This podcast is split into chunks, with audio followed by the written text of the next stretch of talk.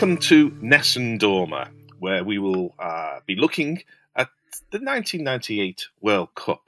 I'm at Gary Naylor 999, and joining me today are Rob Smyth. Hello. And Mike Gibbons. Morning. Now, some say that the media milk World Cups, that they go on too long. Welcome to part three of our look at France 1998. Uh, gentlemen, we've reached the quarterfinals, and the first one is, uh, well, they tend to be blockbusters, don't they, by uh, the time that we've got eight nations left in a tournament. But um, matches don't get much bigger than these two. It's Italy versus France. Um, Mike, do you want to kick us off with that one? Yeah, another uh, another awkward afternoon for France. Um, really, I mean, this is a massive game, isn't it, to get in a quarter final? Um, Italy and France. There's also the start of a little um, rivalry between the two. Really, I think they they played each other at four of the next six international tournaments, two of which were finals as well. So you had the Euro 2000 final and the 2006 World Cup final. I don't. I think there's only like one or two players on each side that are through line in the whole um, in the whole thing. But um, yeah, they would meet with quite some regularity after this. And yeah, this one first up. This is a huge, a huge match in the quarters. Uh, France uh, made some changes up front for this game, so they they brought back into the team Stéphane Guivarc'h, who had played in the group stages uh, w- with Yuri Djorkaeff tucked in behind him, and that w- that was the uh, front two they used then for the rest of the tournament. Uh, so yeah, they, they were juggling their striking options constantly. France trying to find something that worked. Uh, Christophe Dugarry was in the squad as well, and uh, a very young uh, David Trezeguet and uh, Thierry Henry um, as well. And yeah, very tight game. This um, couple of chances either side. I think Djorkaeff dragged one wide in the first half when he was clean through. There's a volley from um, Roberto Baggio. I thought that's beautiful. yeah, I mean, if it goes in, what a goal it would have been. Is um, I think Del Piero chipped in the ball into the area over his shoulders, almost David Platt esque um, in Italia 90, you know, the way he let it come over his shoulder and then volleyed it a goal. And uh, yeah, would have been a great goal, but just uh, just went wide. And uh, yeah, goalless at 90 minutes this game. And then through extra time, so France had to go through another golden goal um, period. So they had the whole uh, whole country on the end of its nerves again. And uh, yeah, goes to penalties. Which is no never. T- Sorry, go on so we never talk of Italy and France um, as being a clash of kind of footballing philosophies. Um, but I was struck by the the piece we did on on Michel Platini in the previous episode. Um, that Platini was, if you like, um, marrying two philosophies: the French desire to entertain and be freewheeling and not be quite so serious with Italy's sort of iron will and catenaccio and defense first. And I think those those two philosophies have come closer together uh, in the last 20 years or so. Um, but you've mentioned, Mike, that, that Italy versus France does come up uh, regularly in the latter stages of tournaments, and yet it never gets presented as that um, clash of cultures. Um, I mean, Rob, is there anything in that, or or is it a, a, debate for a time when, when France were more also rans than they they were um, perhaps uh, in most tournaments or in many tournaments before the, the kind of Platini era in the 80s leading on to the 98 side and subsequently the 2018 side? Uh, possibly. I mean, I feel like identities have blurred a bit more, but it's funny actually because the two games, I would say in 98, the two teams were very similar. France mm. had a magnificent defence. They played two holding players, which was quite unusual in those days.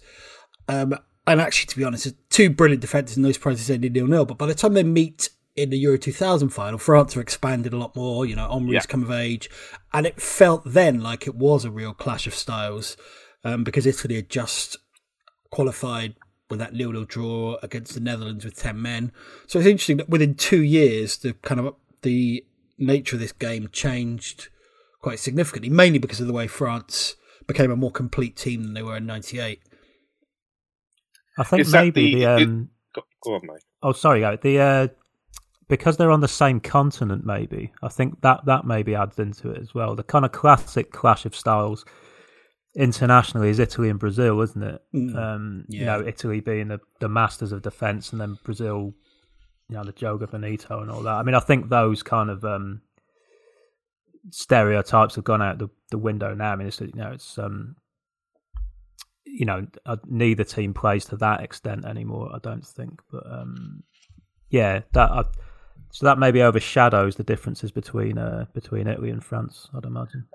I just wonder whether the development between 98 and 2000 the, you know the 2000 france side I, I think is one of the very best i've, I've seen in in world football um, whether that came through the generation who were at um, and i always get this wrong clairefontaine uh, is that mm. is, is that because when thierry henry did his really excellent bbc documentary about um, football in the banlieue uh, he, he went back to Clairefontaine, went to the room that he and David Trezeguet shared when they were teenagers. And when you look at the careers that those two have had, and when you look at the influence, not just in terms of the technical ability of France, France's players, which is it's just absurd. You look at France's players, notwithstanding Aymeric Laporte's uh, rather disappointing game yesterday. Laporte does not have a cap for France. Um, this Wesley, uh, is it Wesley Fofana? Uh, coming through at, at, Leicester looks a complete player at 19, and you just wonder whether whether um, and Henry and Trezeguet would be the standard bearers in many ways for this, whether that grafting on of the technical, psychological um, motivational aspects of of going to that centre of excellence under Gerard Houllier, wasn't it? Um, whether that brought France closer uh, to Italy, and while Italy not so much stood still, but have always relied on you know the extraordinary histories of its clubs and its its factional, almost at times uh, sectarian um, divisions between North and South, and between the Milan clubs and Juventus and so on. Whether one of the reasons why Italy have slid back in terms of their ability to take on France in international football might be because they haven't embraced that more systematic, scientific, holistic approach to developing players. Um, that's that's not really a question, I suppose. That's a long-winded observation, but it's it's a it's a kind of fascinating subject, and I'm sure there's endless articles in France football and and the, the likes of um, of Philippe Auclair will have written extensively on this. But uh, we're seeing it coming forward in this game, and the fact that it was so close, it was a nil-nil. Because Rob, you can take over the narrative if you if you like, because again, we're in penalties, aren't we?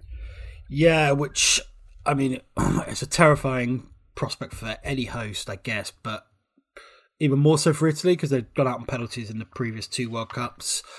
Um, and France actually missed first, Lizarazu missed, but as we said in part two, it's like in darts. If a break's not a break unless you hold in the next leg, and Albertini missed the very next penalty, um, and on it went to four three, and then Di Biagio um, hit the bar, I think, uh, and that was that. But yeah, it's, it's quite strange that um, Maldini said after the game, "I've played three World Cups and I've only lost."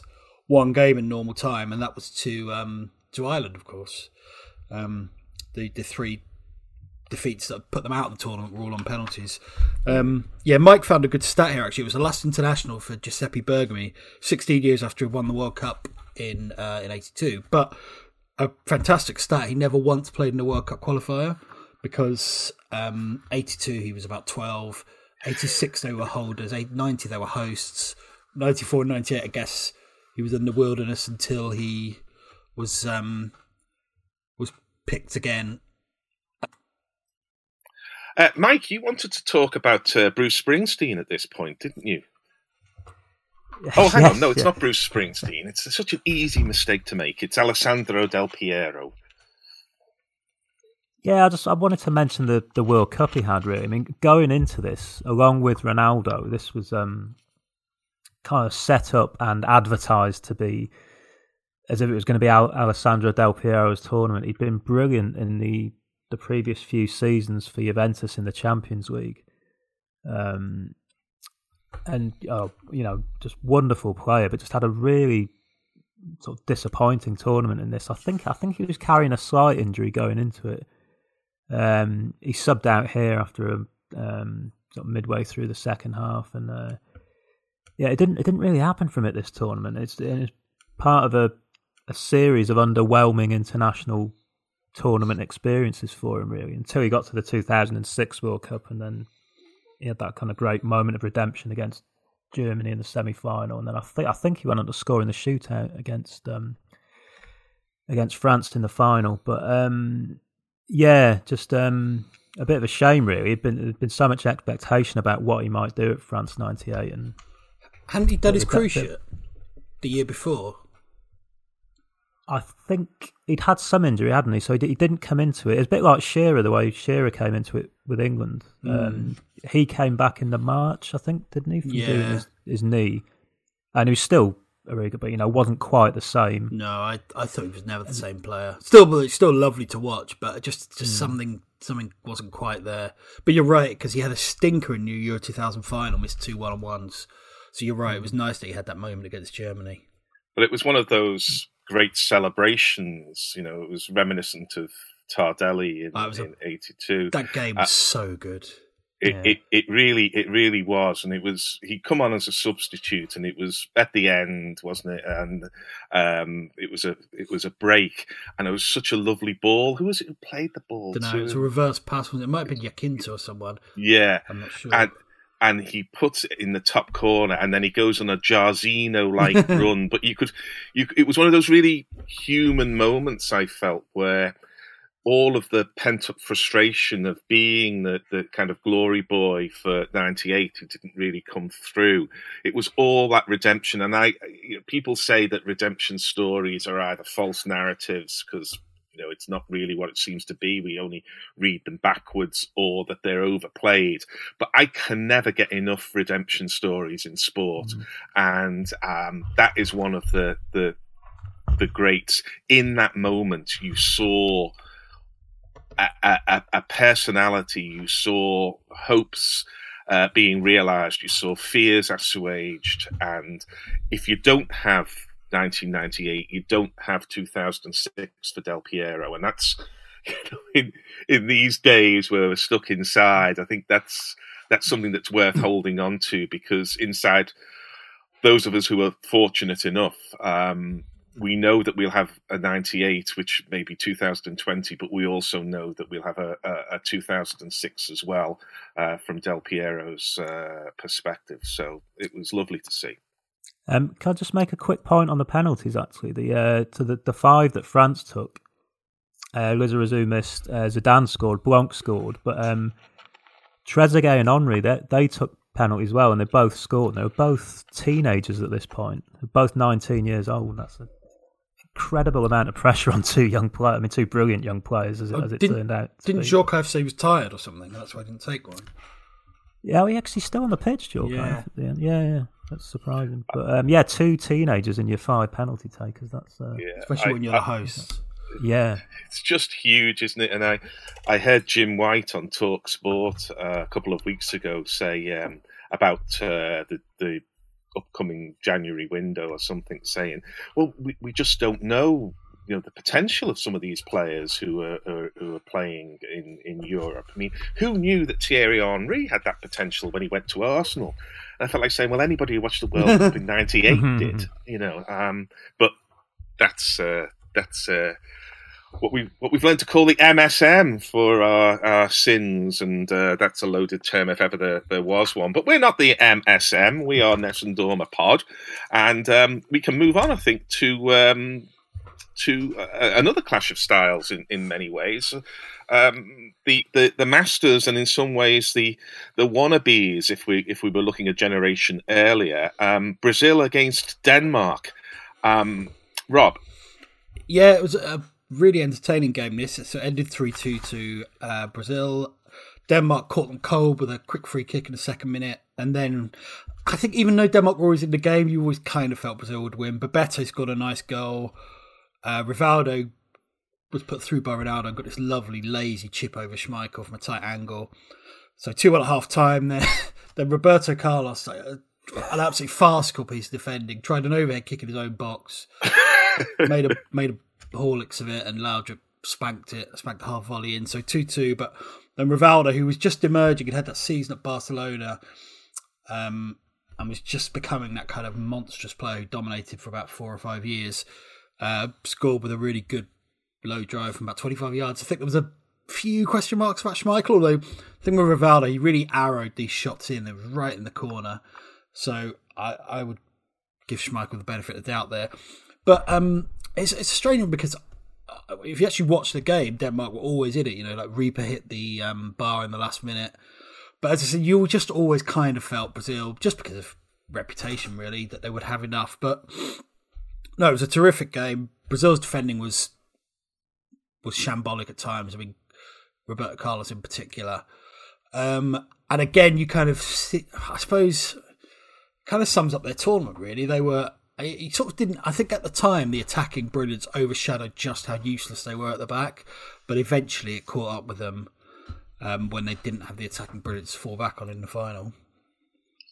Yeah, I mean that was that was my my feeling is that the the kind of approach or resources that that say you're going to win quarterfinals 3-2 or we'll win the semi-final 4-3 sooner or later that that train you know hits the buffers because you come up against a side uh, and they'll they'll be able to to blunt an attack that's either weakened or is or is having an off day or two, and you just can't keep uh, leaking those goals. It's it's one of the the joys of of tournament football, and one reason why I I, I like. Um, World Cups that, that do drag on a little bit, you know, and there's so many matches because there are times when the luck or the um, chancing of, of, some sides that it, it, it, runs out, and the very best sides, you know, they, they can sustain that for a long time. What? But uh, to win a World Cup, uh, you've got to be you've got to be pretty good from one to eleven. Although uh, no, it's not one to eleven, but yeah, well, you don't often flip yeah. them. Yeah, I was going to say uh, Denmark played some really good stuff in this game, and also obviously against Nigeria. They're kind of underrated in the um, Danish history, we tend to talk about two teams: the '86 team that charmed everyone and won the group of death, and the '92 team that won the Euros. And the '98 team is kind of forgotten, but actually they got to the quarterfinals of the World Cup, which is still Denmark's best run, and did so playing some really brilliant football. It was the one time at a major tournament you had both Laudrup brothers together. Um, I think this was Michael's last game. Um, yeah, they both both retired after. Did they? Did Brian as yeah. well? Yeah. Um, but no, a, a, really decent side, and um, kind of we, we, talked yesterday about teams fading away sometimes you know after a big group say victory like norway and but denmark kind of went out with a bang really yeah I, I, my memory of it uh, i'll come to you in a sec mike because uh, I, I, know you'll have things to say about the Laudrup brothers and, and others but my memory of it is possibly a little bit as where we are at the moment with belgium is that the Denmark side were more than a flash in the pan. Um, as you say, they had they had tournaments where they were unlucky and outstanding. And by 1998, we we'd sort of taken for granted that Denmark were going to come and play attractive football and be sort of permanent residents in the knockout stages of of uh, football tournaments. And of course, there's never a guarantee of that kind of thing. But it does mean that we we don't appreciate uh, how how these rel- nations with relatively small resources who have to deal with players flying into sort of training camps at short notice for qualifying matches. And we just think that it's going to continue to be like this and and it, it really isn't. And perhaps that's one reason why we should enjoy sort of golden generations when they come along portugal Belgium now, but Denmark in the past, and instead we kind of we kind of snidely sort of wait for the golden generation to go and say, "Oh, they are. They're not quite as good as we thought they thought they were," and so on. And I think that's a that's a shame because because when when something does come together. Um, for a, a, a, nation that, that isn't calling upon the resources of one of the uh, top four elite leagues in Europe or a, a, population base that's 50 million or more or something. Um, I think we do we don't celebrate them as much as as we should.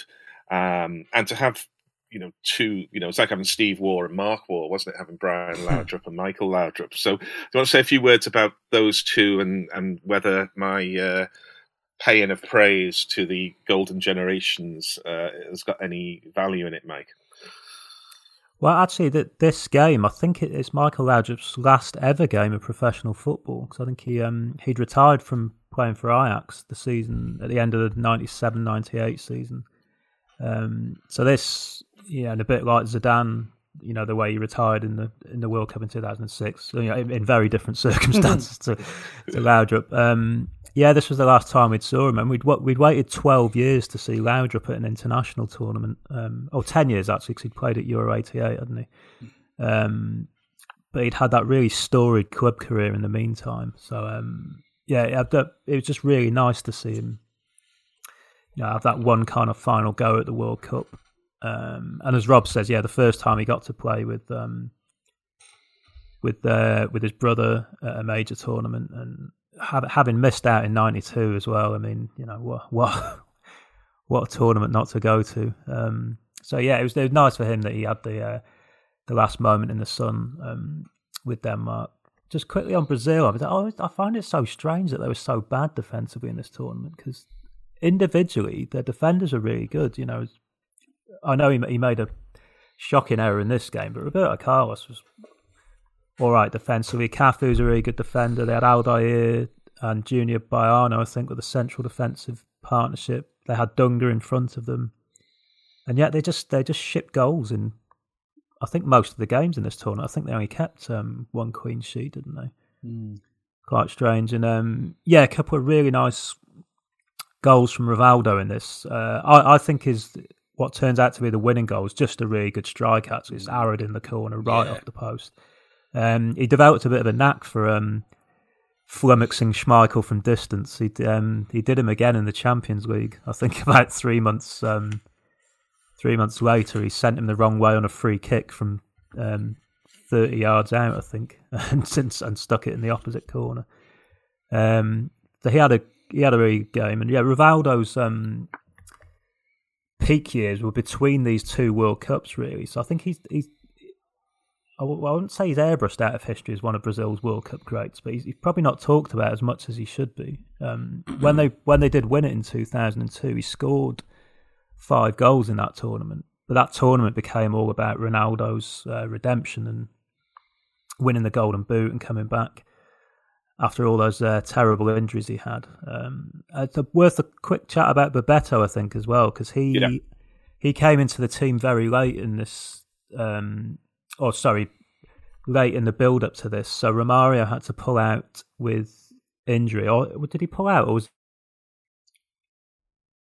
he dropped uh, from the squad because he was injured. I can't. You might from know memory. I, I think know, he broke. Quite remember, but um, broke his it leg. was meant to be Ronaldo and Romario. Yeah, I think he broke his leg. Then he said he was fit. They left him out. Didn't Didn't he paint yeah, some abusive graffiti on a toilet door or something? I don't know. But anyway. um, but for for the for the sort of eighteen months leading up to the World Cup, well, for them, when Romario wasn't injured, I mean, the two of them, Romario and Ronaldo, they just had some brilliant moments together in uh, in taking apart defences. There's, so, uh, there's a great story from Gary Neville about when he played centre back against him in Le Tournoi, and he said basically while the ball's at the other end, while him and the other England defenders just wheezing and desperately trying to get some oxygen, Ronaldo and Romario just standing there cracking jokes to each other, and then suddenly the ball come up and they would click and they'd be off. he said it was just uh, like mesmerising. Mm. Yeah, yeah, just so show you how sh- how shallow I am. Is my memories of uh, Bebeto and uh, Rivaldo um, are the, the bloody rocking the baby uh, celebration, which may have been at this World Cup, it may have been at a later one, but I think Bebeto was one of the prime suspects yeah, in that. wasn't it? Yeah, and yeah. Rivaldo. The thing with Rivaldo is, I think he was partly um, uh, the uh, partly his reputation is because of that farce with um, against Turkey when he got Alpay sent off. Yeah, yeah. But I agree That's, with Mike. That that was that was what I was going to raise. Think, is that my memory, my main memory of him? Although I have other memories, and he was a, a really outstanding player, but he, he, suffers a little bit because Ronaldinho, who followed him, was even more outstanding. Between between probably Maradona and Messi, I don't think any player terrified me as much when they were playing against my team as Pete Rivaldo. He was yeah. just when he was on one. I mean, there's obviously that immortal hat trick against Valencia to get them in Champions League. Yep. He was just terrifying, absolutely terrifying. I agree with Mike. I thought he was uh, his peak wasn't as long as some, but um, yeah, for that four year period, he was f- absolutely brilliant. He, he, was indeed. Mike, have you anything to add on that uh, quarter final before we progress to the next? No, it's just it was just cracking Friday night entertainment. This I remember being um, I think I, I, was out on. I think it was someone's birthday where I just and you know being twenty or whatever I was, it just this monstrous kind of overindulgent pub crawl. And I just remember catching bits of the game in, in each um, in each pub that we went into, and it felt like every time we went to a different pub, there'd been another goal. And it's oh, it's you know, it's just going up in uh, the score was going up by the number of pubs that we went to. But um, well, yeah, fantastic three, game. 3 2 is such a glorious scoreline because 4 3 sounds farcical, like there's going to be some Keystone Cops defending. And 2 1, you get too many of them. But 3 2 is right in the Goldilocks zone. Particularly if both teams lead at one point. Oh, even better. Game. Even better. Absolutely right. Well, we'll move to anything but. Just another 2 1. Oh, yeah, just any old other 2 1. And I shall refuse to repeat the. Uh, the star performer and uh, key protagonist uh, of this match's uh, name uh, three times in a row. Although how I'm holding back from it, I do not know.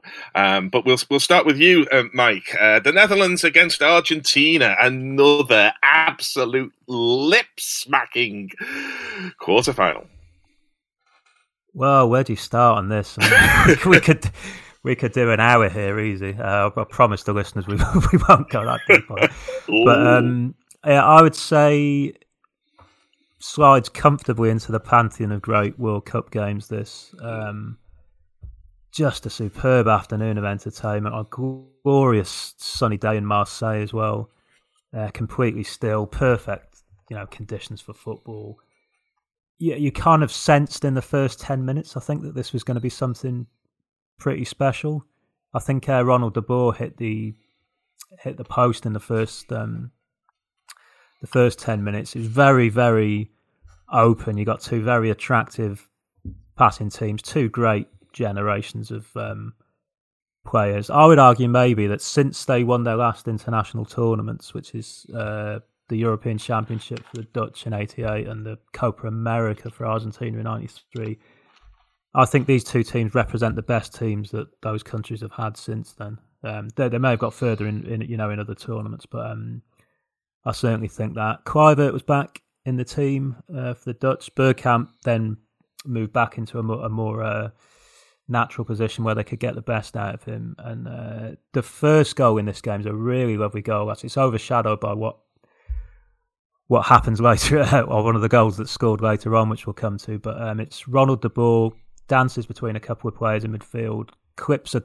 cross over to Bergkamp, who cushions a lovely header straight into the path of uh. It, it, it, looks easy what it Bergkamp do- does here, but it's it's such it's such a deft touch to guide it into Kluivert's path, and it's a first time finish. It's just oh, it's a wonderful goal. It's absolute really genius Bergkamp's touch, like a square headed through ball improvised in about half a second. It's abs- and also yeah, no, it's just genius. Yeah, and to take the pace off that yeah, ball exactly. as well, because the ball really, really pinged wow, it. Yeah, no, I think it's just it's... A- absolutely stunning. Because he always says that he did two great things that day, and people only remember one. And um, yeah, he'll be thrilled to know that I agree with him.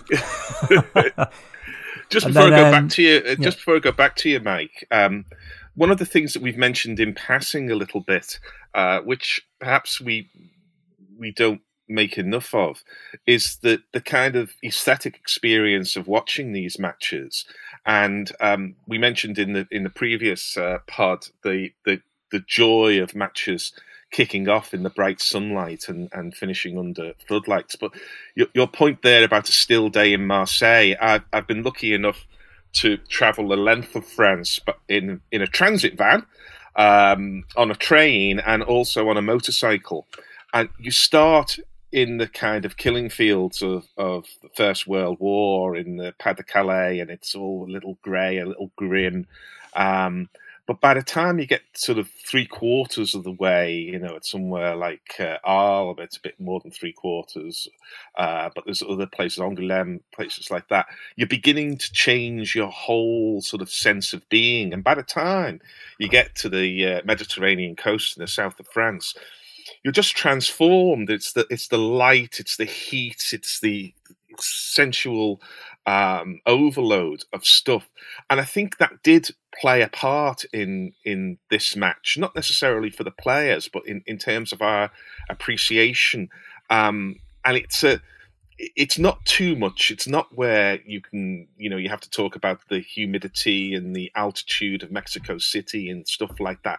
It's just the most perfect of places for a, a human being to appreciate the the kind of environment of light and heat and everything else that you're moving in. And I think that comes through the television. And I think in this match with that blazing sunlight, um, I think that w- this is one of the, the times at which we we really appreciate uh, that.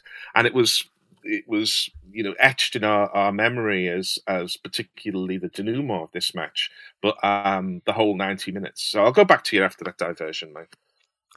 Yeah, I mean, even, even the kits, I think, you know, particularly yeah. uh, the Dutch, the day glow orange kit, it just kind of glows. So in that sunshine, it just kind of beams through the screen at you, doesn't it? Um, so yeah, after Kluivert's goal, Argentina were level within uh, five minutes. So a really nicely timed through ball from Veron uh, to Claudio Lopez, who I think is just onside. I mean, if there was VAR now, it's probably half of his shoulder would probably be, be off or something. But it's timed perfectly. He goes straight through. He nutmegs um, Van der Sar as well. There's a one point with the finish. He looks like he gets a bit too close to him, and he's going to mess it up. But then he very calmly just rolls it through Van der Sar's um, legs and brings the game level. Um, there were more chances after that. Uh, Argentina hit the post twice more. Ortega rasps a shot off the post from about um, 25 yards out. There's a chance in the second half of Batistuta where um, he kind of breaks one on one with, and he cuts inside. I think it's Stam he cuts inside, and he just murders a shot off the uh, off the far post. It hits the inside of the post, goes around the back of Van der who hasn't even had time to throw a hand at it, and bounces out for a throw in. I think it would have been would have been such a great goal. Um, one thing that tells you what a great game this is actually is that it wasn't destabilised really by the fact that there were two red cards in it. So it's I can't oh, excuse me I can't remember the name of the Dutch player that got sent off. Um, Arthur Newman. Arthur oh, Numan, yeah. yeah. he got sent yeah. off for two uh, two yellows um, midway through the second half, and then in the very last minute of the game, uh, Ariel Ortega goes round uh, Stam in the in the Dutch penalty area. Stam brings him down. It should it should be a penalty. Um, I, I disagree. But the referee, you disagree. I think there's a slow. There's one. I looked at this. There's one slow motion replay. We clearly see it's a dive. I think. I don't know, but yeah. Yeah, I. Th- I mean, I. I have to say, I. I thought he caught it. Maybe that's slow motion making it appear. Mind you, um, these days, well, yeah, I haven't a clue what's a penalty anymore. Well, yeah, yeah everything's up in the air now. And then um, we we had an interesting chat in the last um, pod about the football's got this strange thing about retaliation, hasn't it? So it will, you know, it's got a zero tolerance policy for retaliation. Mm. For say something like what Beckham did, but you know, a thundering challenge through the back of someone, it's it, it's just a yellow card, and there's a, a kind of wild um, variance in the levels of aggression going on there. But um, especially what... around that time, I think it was almost a transitional yeah. time from the kind of anything goes era of the '80s through to yeah. a pretty harsh uh, era now, where you almost don't. You need to adopt an, an aggressive attitude is often enough to be uh, mm. a red card, which I, I agree with, by the way. But it was a transitional time where where often it felt like it was the, the victim who was being sent off rather than the perpetrator. Yeah. Yeah. Well, um, the the perpetrator in the Argentina red card couldn't have done more to get sent off, really. So Van, Van, der, Van der runs over to, to Bullock Ortega for diving. And Ortega just stands straight up um, and just plants his head. He just jumps straight up, right underneath Van der chin.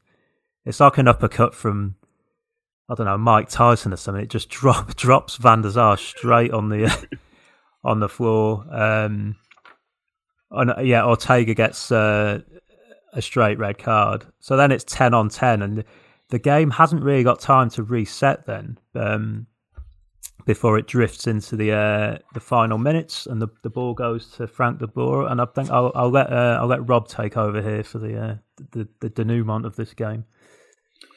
Well, just one thing to say, I mean, everyone remembers Bergkamp's amazing goal, but one thing to say, he was having a stinker, like a real stinker, um, which I find quite interesting. Even so I looked at this one. So basically, th- between the red cards for Numan and Ortega, he touched the ball three times in 11 minutes. Once he continued to throw in with a tackle, twice he misplaced simple passes. Um, the second one, which actually led to the Ortega penalty appeal that got him sent off.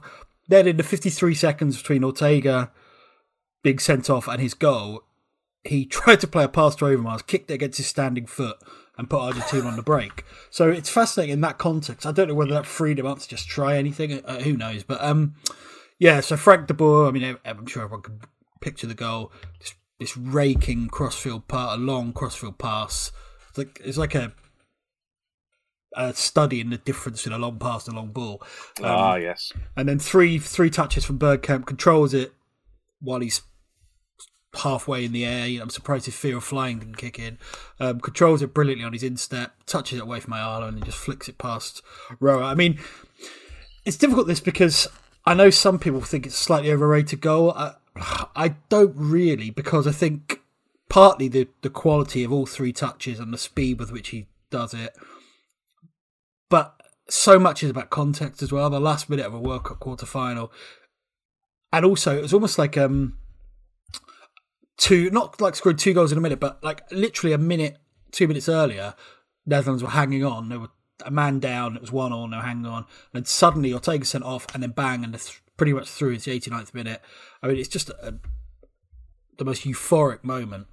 Um, and I, I don't think it's Bergkamp's best. Well, I think if you if you just isolate the quality of the goals, I think his best goal is the one at Newcastle. But when you add the context, I, I think this is his best goal.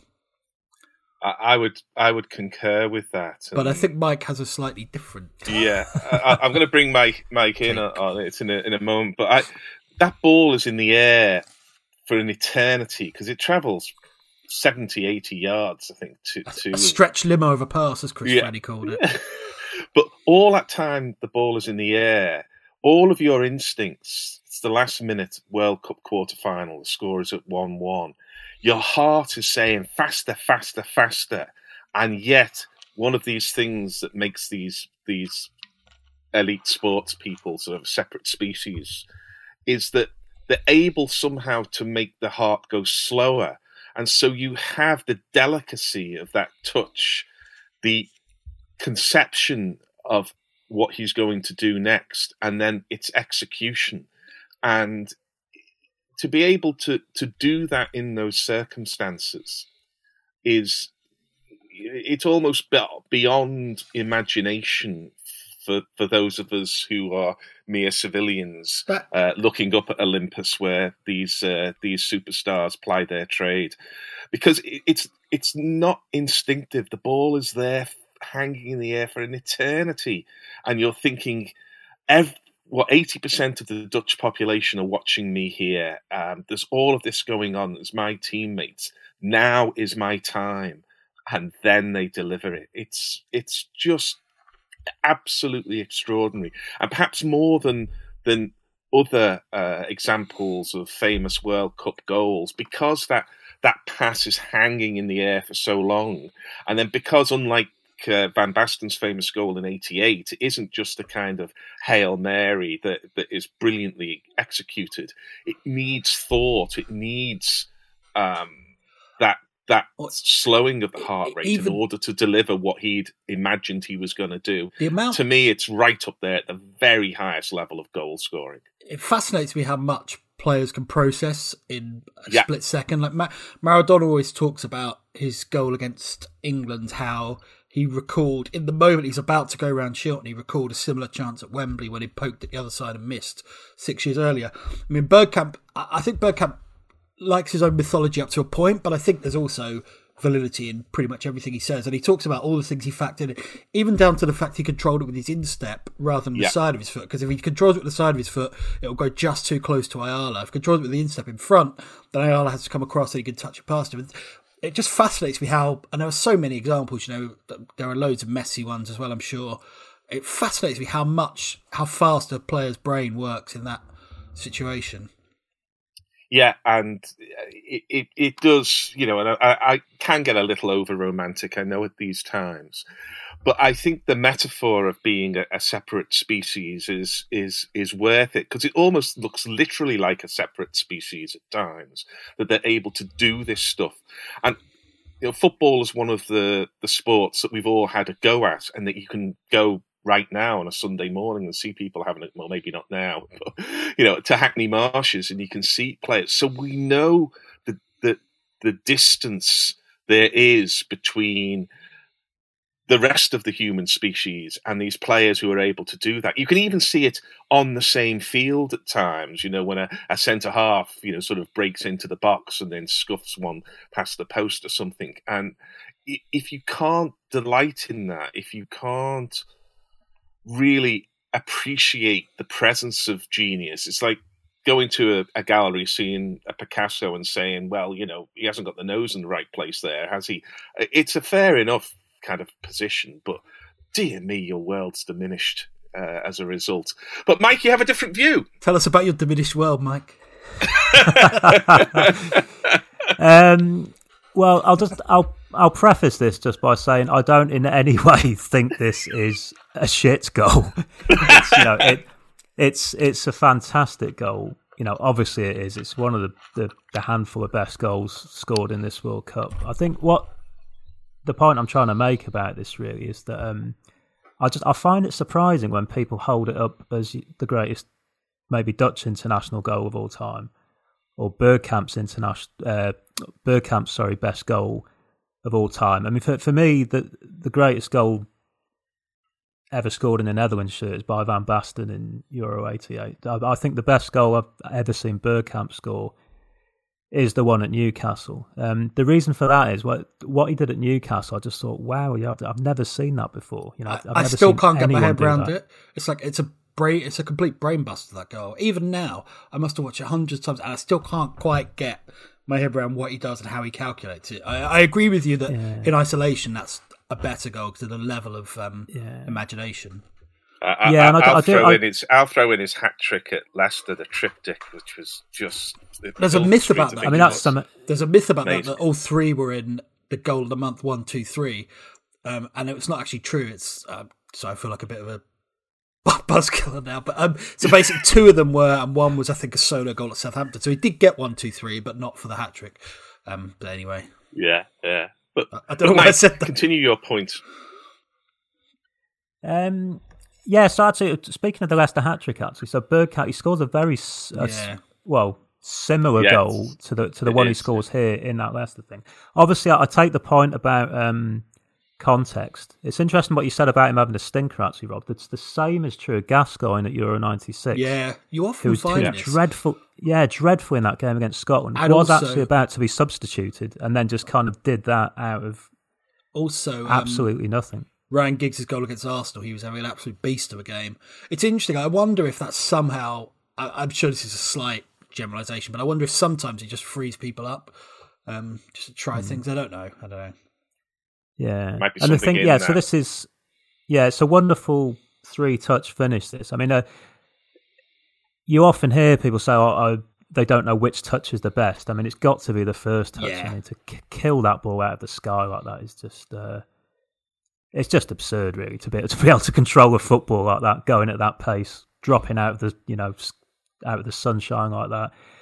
And then yeah, he cuts inside, and it's a nice finish. And I think it's elevated as well um, in the UK by Barry Davies's Yeah, commentary. I think I think Lee, Lee's made this point before about you know when Barry loses it or if John Motson loses it, you know you know you've seen um, you've seen something special. I mean, yeah, I do I do think you know it's a really good goal. It's just I'm just a bit surprised sometimes when people they go on about it like think- they've never seen anything better than it. It's yeah. just, I, think, well, I don't even think it's his best goal. I wouldn't, I wouldn't go that far. I think the reason I Hmm. like it so much is that, broadly speaking, and I know it sounds a bit pretentious, but we think of football in two ways: football as art and football as a results business.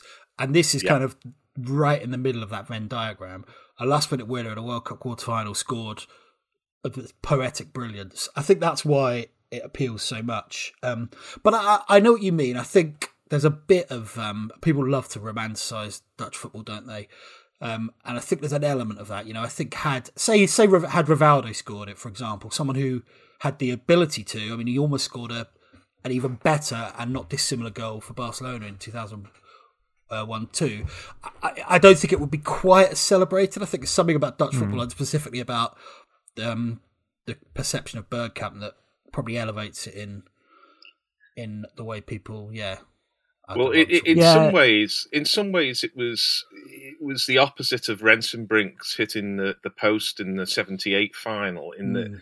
that was so mundane, um, and yet that lost them a World Cup. And here was something so absurdly brilliant that it didn't win them. Obviously, it didn't win them a World Cup, but it was it, it was in some ways a counterpoint. And for those of us who who saw the '74 and '78 sides, you almost wanted to will into existence. Uh, redemption isn't the right word, but a counterbalance to to put the the history books back in order, and in some ways to see Dutch brilliance rewarded, and they had been rewarded in '88, but this was a this was a World Cup. Um, it, it it set the world back on its axis in some ways. Um, you know, this was this was a Dutch number ten. You know, I know Cruyff wore fourteen, but he was a ten in lots of ways. So he, he was he was unique, so he, he doesn't really fit into any categories. But there was a a sense that this is this is what we should be seeing. It's what should have happened when Rensenbrink hit, hit the hit the post, and it's what should have happened in '74 when when admittedly a, a brilliant but pragmatic German side were uh, defeated the uh, the the glorious. Uh, the glorious cloudburst of orange that, that was the 74 Dutch side. Um, so I think all of that all of that certainly plays into my emotional reaction to the goal. And if sport isn't about emotional reactions in your brilliant analogy of the, the Venn diagram, Rob, then it, it it it isn't about enough. I won't say it's not about isn't about anything, but I will say it's not about enough. I just I wanted to echo one thing Mike said about just what a beautiful game of football this was. I mean, there was the odd bit of cynicism, obviously, there's always going to be that with diving and everything, but there was no kind of tactical negativity or anything. It's really rare you get that environment where both teams are so kind of confident in their ability and comfortable in their own skin. There's just a real kind of may the best team win attitude about the game, and I think that's incredibly rare, particularly uh, in a game of this importance. Um, and yeah, it was a fantastic game of football. I think one of the reasons France '98 is remembered or should be remembered fondly is that you had three all-time classics in the knockout stages: um, Argentina, England, Argentina, Netherlands, and Brazil, Netherlands. Um, and that's quite rare to get. Certainly in modern tournaments. Um, and this year, you, I, personally, think Argentina, England, probably the best of the three. But you could easily make a case for this as being the, the best game since since '86, I guess. Yeah, Yeah, I, I, think, I'm going to uh, I'm going to have to concede the argument on Bergkamp. I don't think I'm going to uh, um, be able to talk you around. But if I, if I could just make a final point actually about the, Of course, mate. the Netherlands and Argentina, I think uh, I mentioned at the top that I, I, I think these these two teams uh, represent the best iterations of uh, these two countries since they last won an international tournament. I often think about this in the you know the context of England of like oh why haven't we won a tournament in so long and it's a national disgrace and stuff. If you think of like the players that the Netherlands have had since 1988 mm. since they won, and since Argent- the players Argentina have had since '93, since they won the Copa America. If you, and if you're really honest about it, and you weigh that up against the players of England have had over the same time, if you just think, well, they can't do it, I mean, why on earth do you think you know? Yeah. England yeah, would be able yeah. to win an international tournament, you know, Phil- and in that Phil time as well. Argent- yeah, Argentina have won, I think, five World Youth Cups. They've had Lionel Messi, and they've not been able to get over the line in an international tournament. And the, you know, the Dutch have had some amazing players, and and this team particularly, I just think was was definitely capable of, um, you know, talk. I mean, we talk in this country about the golden generation that didn't do it, but I mean, I, when you when you put that team up against, I don't know, this Dutch one, I just I don't I don't think they compare at all. Uh, I mean, the counter argument to that is the the one that always gets brought up is the, the Greeks who won in was it two thousand and four? Four. Yeah. Yeah, Mm. um, but I I would also put up um, many German players. I mean, the, the Germany sides that have won uh, major tournaments, they've all had outstanding players, um, but they've all had quite a few journeymen. And um, you you would look at, at some of those sides and think, well, those guys have got you know elite international tournament medals, and you know Mascherano, Messi. to, uh, you know, you, you, you can just pick them pick them out one after another that that they haven't, uh, and it's that it's that extraordinary alchemy of, of team sport, which means that you, you simply can't bring the Harlem Globetrotters to the party and and expect them to win. Sometimes they do, but most of the time they don't, and uh, it's why it keeps delighting us, and why the the you know I say it more about cricket, but I also say it about football. But the the more I know about these uh, these sports, the less I understand. Um, it's because it's it, it, it just keeps turning a different face to you, and those faces multiply when you have a, a greater knowledge of it. Because we just don't know. We really do not know. Um, but that takes us to Germany. Uh, Germany against Croatia. Um, the imperial phase, the slightly frightening uh, phrase that was used earlier, uh, crashes down in this match. So, um, Rob, do you want to start us with the fourth of the quarterfinals? Yes. So um, I think it was a, a quite a, uh good day for England fans with Simeone and Argentina going out and then Germany getting stuffed by Croatia. But this this game's a strange one. It looks like a thrashing 3 0, but actually, two of the goals come in the last 10 minutes, and Germany had 10 men for more than half the game. Christian Wörns was sent off just for half time. I think a bit harshly, probably maybe a red card in 2020, but I certainly don't think it was in 98. Um, and there was a kind of double whammy in injury time. Robert Jarni scored a really good goal, uh, kind of low cross shot. And second half was kind of Germany actually played pretty well with ten men. I think I think Hamann hit the post. I'm not exactly sure who it was, but there wasn't much in it. And then just as often happens in these games, particularly if you're down to ten men, it kind of ran away from towards the end. Vlaović scored a, another really good cross shot, the outside of the foot, really kind of nonchalant. And then Suker, who by this stage was pretty much scoring in every game, um, scored a quite a jaunty third, kind of danced around people in the box. So it looked like a thrashing, but it was a bit. Uh, it was a bit closer than that. I mean, it was a, it was a nice um, bit of revenge for Croatia because they'd gone out of Euro '96 at the same stage to Germany and also had a man sent off themselves. Then um, Germany were a really old side. We were talking about this in part two, how they had you know Köpke, Matthäus, Young, Kohler, Hassler, Bierhoff, Klinsmann, all 30 plus. Matthäus had been, I think, in the 82 squad. Never mind 86, 90, 90 94. He would, um, but yeah, just kind of they've been they've been hanging on a bit through mental strength, really, coming from behind to draw with Yugoslavia and beat Mexico. Uh, and it was just with 10 men, it was a bit too much. But I don't. I don't think they were embarrassed in the way they would be embarrassed in Euro 2000 when they were a complete shambles. Uh, I just think kind of a few things went against them, and Croatia were pretty uh, clinical when they got chances. Yeah, um, I think you're you're absolutely right that it was one of those games where the scoreline doesn't entirely reflect the uh, the the 90 minutes because the game did go away from Germany in the last 10, but you know, there's a lot of us who, who got used to the idea that it was it would be Germany taking the game away in the in the last ten minutes rather than Croatia taking the game away. But you're right, ten against eleven uh, old, tiring players, perhaps players themselves who knew that they were not the players they had been you know, as you say, ten years ago, never mind four years ago. So um, it was it was coming. It also uh, meant Mike. Just one Oh, quick go thing for Mike. No, it also meant that France avoided playing Germany in the semi-final, which, although Germany weren't a great side, I think would have induced a certain amount of terror, given that uh, West Germany had beaten them in '82 and '86 at the same stage. Yes, um, I think that's uh, that's certainly a point worth making, Mike.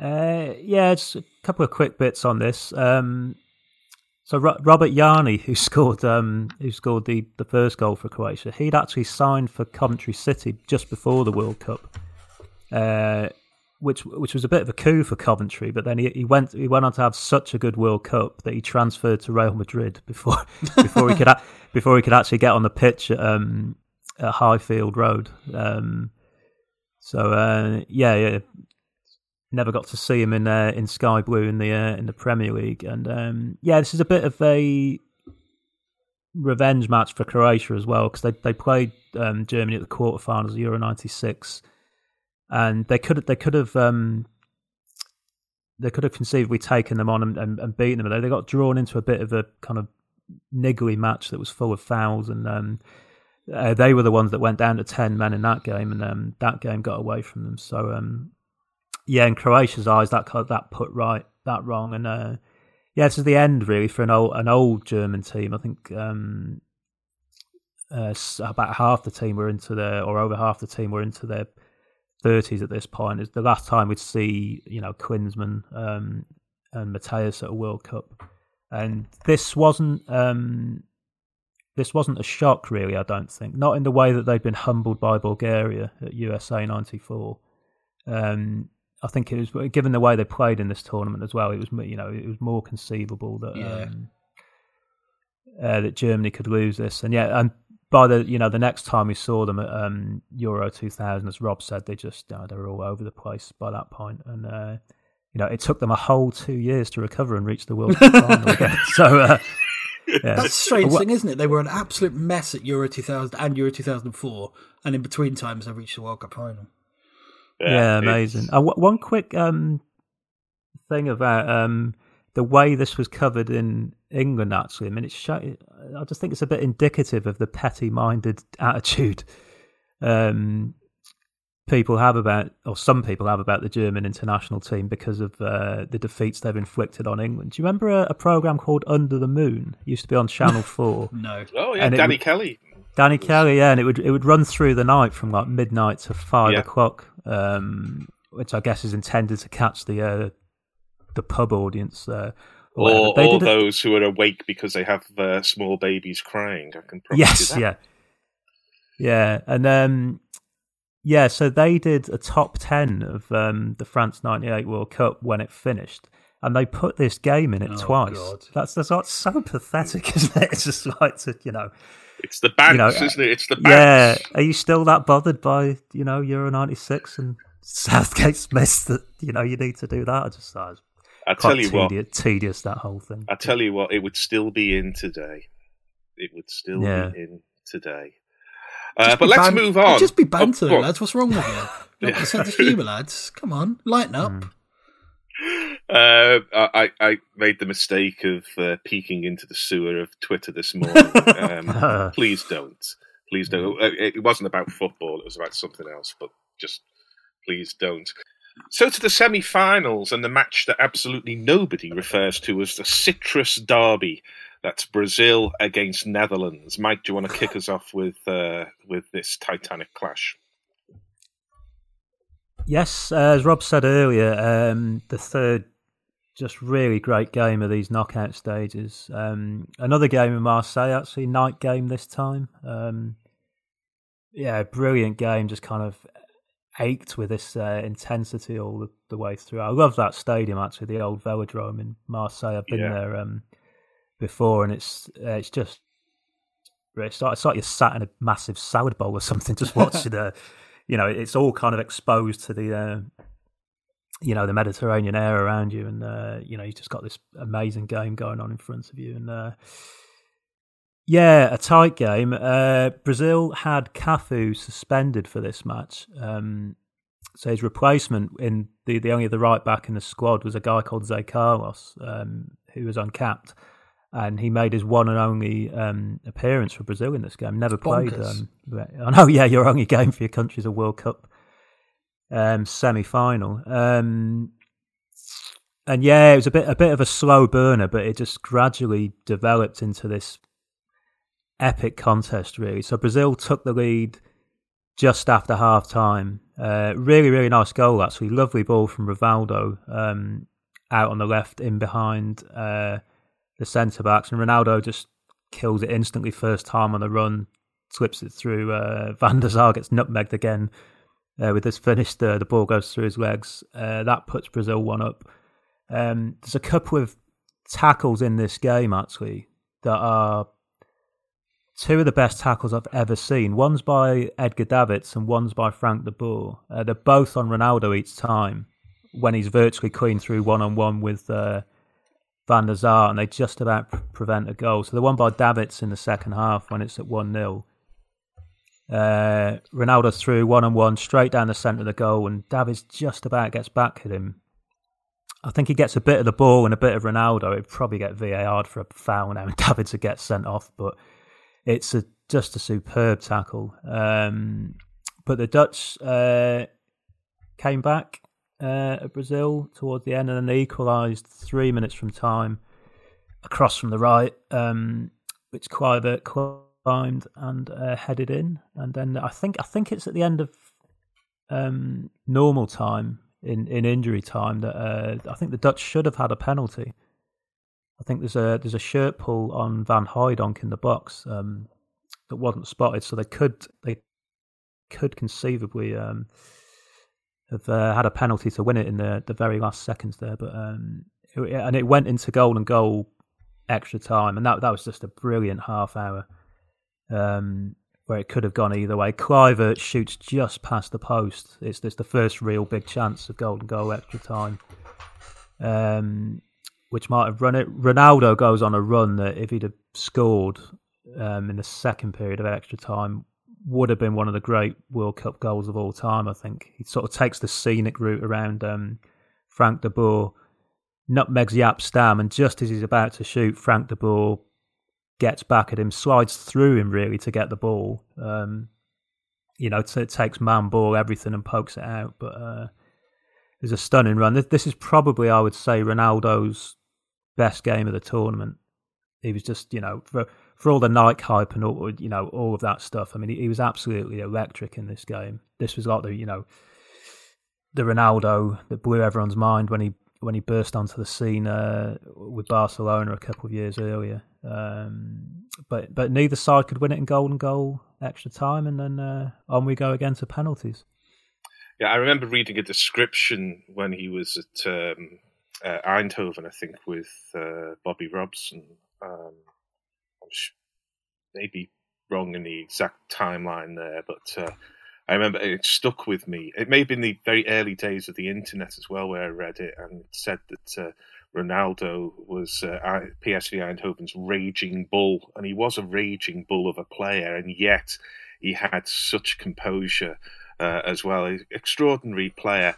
Uh, in danger of being slightly forgotten, I feel these days. Um, but you know, uh, in in the in the very top rank of uh, of great players, and definitely an all time great as well. Um, Rob. Yeah, I would say this is the last time globally we saw the best of Ronaldo because he didn't. It wasn't he was only at the final in body, as we know. Yeah. Then he got injured for Inter. By the time he came back in 2002, it was a lovely story, but he was a heavier, less dynamic player by then. Still a brilliant finisher, but um, the, the first Ronaldo was an astonishing player. Like the, the combination of speed, skill, and strength, I'm not sure anyone has had it to that at the same degree in football history. And the fact he could beat, I mean, Mike's right about those two runs, particularly the second one. That sudden explosion and change of pace was just devastating and he almost redefined centre forward play. I know Henry has spoken a lot about how he watched Ronaldo, and also George Weah did it as well, but Ronaldo even more so would just beat players in the centre of the field, and to yeah. do that rather than out wide is just infinitely more devastating. Um, I, I, think there's a case for being the best young player ever. Um, you could pretty put Pele and George Best in there as well, but I mean, what's he at this? He's 21 here. Um, mm. Just, just a, the most glorious player. I mean, everyone talks about his Barcelona um, season 96-7, understandably, and he was. There were a couple of goals in that. There's a famous one at Compostela, Compostela, but there's another one. I forget who it's against, but it's a game they had to win the 89th minute to stay in the title race. And one moment he's on his arse, 40 yards from goal, literally on his arse watching the play, and then the ball breaks towards him, springs up suddenly through two players and scores. It, like the sheer speed of it is just mind blowing. It looks uh, football, you know, old football looks slow, doesn't it? It's just the nature of evolution. But if you look at Ronaldo, particularly Barcelona now, it still looks like dizzyingly fast. Yeah. Um, yeah. So yeah, and uh, I'll just add one thing to hmm. that, mm. and it's an aside, of course. But um, in the Bobby Robson movie, he's interviewed in Portuguese and in English, and he comes across as the most charming, most affable of, of men as well. I mean, mm. I'm hmm. sure, you know, he, he, there'll be plenty of stories otherwise to that. But in a number of interviews in that in that film, you just think this is this is a, a, a, a you can understand why Robson really loved him as well. It's fantastic. Mm. Um, and just one other thing on the game, uh, the Netherlands really well. Bergkamp didn't turn up. That was a big thing. Uh, I don't know whether it's that kind of couldn't come down from. It's almost like a batsman who gets a double hundred and then fails in the next test because he can't come down. But he had a bad game, and they really missed Mark Overmars, who was injured. Um, so he he could have got Zé Carlos with Cafu suspended, or he could have had a go at that Circus Act on the other side, and I think he would have made a real difference. Um, so they missed him. They still played brilliantly and probably were more likely to win it in extra time, but um, yeah, I think with Overmars it might have been a different story actually because he got he didn't play much as the tournament progressed. He got I forget what injury it was, but he couldn't shake it, and he, did, uh, not play at all in this game. They had Zenden on the wing who was decent but not in the same class. It went to penalties and yeah, kind of the Netherlands had already gone out of multiple tournaments on penalties 92, 96. Um, and it sort of looks inevitable. Now, Taffarel was quite a good penalty saver. He'd, Brazil had won in 94 in the final. And yeah, I think Philip Cocu and Ronald de Boer missed it was over with one one kick to spare. Um, yeah, Brazil scored all theirs, and that was that. And I think uh, we we spoke about England how the fatalism only really started after about penalties after '98, and I think that was probably the case for the Netherlands as well. I think by the time they got to Euro 2000 and they went to penalties against Italy, I think it was like really heavily. Even though Italy didn't have a great record themselves, I still think it was quite heavily in Italy's favour because I think there was so much rubble in the um, collective psyche of the Netherlands. So it's a shame they were a really, really likable side. Um, so kind of confident and comfortable. Um, clearly very well coached by Hiddink, not just tactically but also create quite a harmonious environment, which, as we know, isn't always the case. Um, yeah, just a really good team. They would have been worthy winners, I think. But it's interesting also, even though they would have been worthy winners, they only won, I think, three games out of seven in the tournament, and two of those were last minute winners. So it shows that the margins are quite fine. Um, yeah, but yeah, the, the, margins margins always are, and my margin to bring this uh, show in on time is diminishing quite rapidly. So I am going to move us on to um, a, a, match that's that's very important in the context, I think, of any uh, World Cup, which is the hosts in the semi final, France against Croatia. Rob, do you want to kick us off with that one? Yeah, quite. Um, I mean, first off, it was a bit of a non-event, really, um, and then it all exploded a bit like so. Ronaldo scored in the first minute of the second half against the Netherlands, and Suker did likewise uh, for Croatia. Quite a calm finish. I think it was Asanović played a reverse ball over the top. Um, but then it's a classic thing of you could argue they scored too early, but I think it's more that they conceded too early. Thuram scored straight away after a mistake. I think it was from Boban. Um, and kind of uh, there wasn't time for France to panic or to start to think the unthinkable. They would level it straight away, and I think that kind of calmed them down.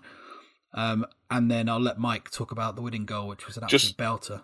Yeah, just before you, you, you, go to that, I always feel um, whether it's for the team you're supporting or against that when you score and then there's an immediate equaliser, it's not like the score's one one. It always feels like the One and score's kind of one and a half Yeah. one, isn't it? Mm. Yeah, you feel like you you know you, you you you're on serve if you like, or you've got the throw for, for the darts. particularly if you're particularly if you're the home side coming from behind. Yeah. you can Yeah. imagine it really flattens the away side. yeah. Uh, so Mike, Uh, there- there's a really good film actually of um, I mean it's in French, but you can get it subtitled as well of uh, how how France won this uh, this World Cup, and it's, it's a lot of behind the scenes stuff and a lot of in the changing room uh, stuff with Aimé Jacquet and the players. And uh, at half time in this game, uh, because France hadn't played very well in the first half, they get a spectacular bollocking from Jacquet at half time, saying no one's passing, no one's reacting. If you carry on like this, you're going to lose. So to have that ringing in your ears and then to concede within 60 seconds, you can't. The French players must have been thinking, um, oh, you know, this could get away from us here. And I, I love the Croatia goal, actually, the, the finish by Suker. It's, there's such a cold certainty about it. The way he brings it down and just prods it past um, Barthez. And it's actually, it's Thuram that plays him on side. Actually, he's about three Ah, yards okay. behind the rest of the French um, defence. So, uh, but but what a way to make up for your error. I mean, yeah, scoring. Um, I think I think it's Thuram that robs um, Boban. Boban in the end, and then plays a quick one two with Djorkaeff and scores. And then his winning goal was just um, is brilliant. He just muscles someone off the ball on the on the right corner of the area, and then just whips a lovely shot uh, around the back of one defender into the far corner. His second uh, international goal for France, not long after his first, and they were the only two goals he ever scored for France. I think he got something like 130 uh, caps, didn't he? Something like Yeah, that. Echo of '84, wasn't there? With um, Oh, Jean Domergue. yeah. Francois Domergue. Yeah, he scored his only two goals. He didn't play 130 times, but he scored his only two goals in a an, a come from behind semi final win. Yeah, and so and this is uh, this is in the context of history. This is a huge game for France. They'd lost three World Cup semi-finals uh, previously, and obviously they've got the added pressure of being the host as well. So th- this was a this was a massive massive game for them to get through. Um, and yeah, and, and Croatia, you know, they, they couldn't get an equaliser. I mean, the, the the sour note for France obviously is uh, what then happens with Laurent Blanc. Um, who gets uh, who's, who's wrestling with Slaven Bilic as uh, I think I think they're both waiting for a corner to come in, or it might be a free kick. Uh, Blanc just turns to Bilic and pushes him. I think he means to push him in the chest, but he ends up uh, like pushing him slightly in the chin. Uh, Bilic hits the deck, um, Rivaldo 2002 style, and yeah, Blanc gets a red card and subsequently is uh, is out of the final. you know, I still hold that against Bilic today. I I just Pathetic. you've already heard you've already heard my overly romantic view of, of football of sport um, and it really uh, poked that view in the eye so to speak if that's Yeah. not extending the, the metaphor and i still hold it against him today there's lots of things obviously i don't hold the stuff against maradona or any of those things but when Bilic loses in a football match i can't help i can't help a little bit of of uh, a kind of uh, a slight spark goes off in my mind and thinking, "There's karma for Yes, you. I really- Well, I think, There's uh, karma." generally, I really like Bilic. It seems out of character. Yeah. He seems a fair and decent. And But when push but came guess- to shove, No, that, right. again, is not extending the metaphor. In a World Cup semi-final, he had the cynicism to do that, and I think part of it is that Blanc took it with such equanimity. yeah, Um, he showed himself to be imagine how Joey much, Barton would have much the taken bigger it. man. What's that? Imagine how Joey Bart would have taken it. Beat a red well, card. like quite. And um, I think it was, it was because it was the home tournament. It was a World Cup final, and to be denied in that way, I, I, I there's very few things in life that I find unforgivable. But I, I, you may Well, think it's a bit minor, but I can't forgive. No, it. I here's the can't. Why, why didn't FIFA just overturn it? Everyone knew it was. I know technically you don't raise your hands to all that shit, but everyone knows it wasn't a red card. I suppose Brazil might have complained, but ultimately Yeah. it was a terrible decision. Well, I think with Wait, um, wait. context, I think plays into a lot of how pe- how people um, view these kind of things, and I think it, it, it felt worse because Blanc was seen as this very statesman-like figure Yeah. in the French team. I think as well, very well liked. I mean, that's changed a lot given some of his uh, comments since he's gone Yes. into um, into management. But at that point, and he'd done so much to get them to the final as well. You know, he'd scored in the shootout. He'd scored that goal against um, Paraguay, and he was, I think, he was into his thirties at this point. So there's an element of well, it's he deserves to play Yes. in a World Cup Yes. final. And the point you make about it being a home World Cup, I heard Roberto Baggio say something really nice on this once, which uh, for some reason had never occurred to me before. But he said um, it was about Italia 90, and he said to play in a World Cup, any World Cup is a really special thing, but to play in a World Cup that your country's hosting, I mean, that that's once in a lifetime stuff. So to be robbed of the final for for something like that, I mean, uh, and yeah, he took it um, incredibly. I'm, I'm sure he was burning up inside, and I'm sure in I'm sure in private he did, he maybe didn't take it um, as well as he did publicly. But uh, yeah, it was a devastating moment for Blanc. Well, um, I'm mindful of the, the clock, so we'll, can we can we scoot over very briefly Yep. the world's most absurd match? Two things about it. Netherlands won Croatia 2. Uh, Suker scored the winner and with it the golden boot. Um, Croatia third in the first World Cup. The other thing I remember about it is Zenden's a like, bizarre celebration when he scored. He kind of gets four celebrations in one at the same time. He tries to. It looks like he's going to jump and punch the air, and then he sort of tries to do a rollover. It's worth looking up. It's honestly, I can always remember Terry Venables just cackling relentlessly on ITV about it. It was just it's one of the strangest celebrations I've ever seen. Um, and I have nothing else to say. Uh, He, he he has cut something of an eccentric figure, I think, Boudewijn Zenden in, in time since, so it's perhaps somewhat keeping in, in character. Mike, have you anything to add to uh, Croatia's extremely laudable performance in their first World Cup? Um, not really, other than um, yeah, I think we've made the point on another um, podcast. I think it just feels cheap to sort the golden boot out in this in this kind of uh, testimonial atmosphere. But a great achievement from Croatia to finish um, third in their first World Cup. But as as I'm a I'm a pretty avid World Cup watcher. You know, whenever they're on, I'll watch it on block. But this is the one game I just I really cannot be bothered with. No. So, I'm very Particularly rare. I can't remember the last one I watched. I think I did watch the one in the last World Cup when England were playing in Belgium. But particularly because, uh, like you, I'm an avid World Cup watcher, and you're consumed by the prospect of the, the final, which which is often a disappointing game, but somehow you fool yourselves over and over again that we're going to get a, an all time classic. You know, uh, we're going to get some people on the pitch who are thinking it's all over, but um, this was perhaps the dampest of dampest squibs of a World Cup final. Although I'm sure in uh, in Paris it didn't feel that way. Um, Rob, do you want to kick us off with uh, with the events that happened even before the uh, whistle was blown? Yeah, well, the, the build up to matches on TV is often, you know, fairly missable, but this was must see TV. It was just bizarre. There were constant rumours and counter rumours, and there's a line of holding up a team sheet without Ronaldo in it, with Edmundo in it. Then another one saying that Ronaldo was back in. Um, and obviously, there's been uh, talk ever since about what actually happened. I think the official story is that he had some kind of seizure on the afternoon of the game, went to hospital, discharged himself, I think, ended up in the, came back to the dressing room. At that point, Edmundo was playing, but then he persuaded the coach to play him. This is the official version. I mean, I've heard so many, I'm sure you have as well, so many other rumours ranging from the unlikely to the absurd. Um, Yes, we Yeah. should be wary of uh, but there's always, I mean, there was a legal broadcasting some of the. there was a legal case, wasn't there, uh, in Brazil to see whether Nike's influence had been too great. And there's a quote from that that's always stayed with me from Ronaldo. Basically, he said something like, it sounds a bit Manic Street Preachers, but he said something like, um, I'll tell you my truth. It's up to you to decide. This is what he said in the court. I'll tell you my truth. It's up to you to decide if it's the, the real truth or something like that. But basically, there's a whole thing in Brazil about there's a real culture of difference between fact and truth, um, and you know, like how, how an individual perceives an event and so on.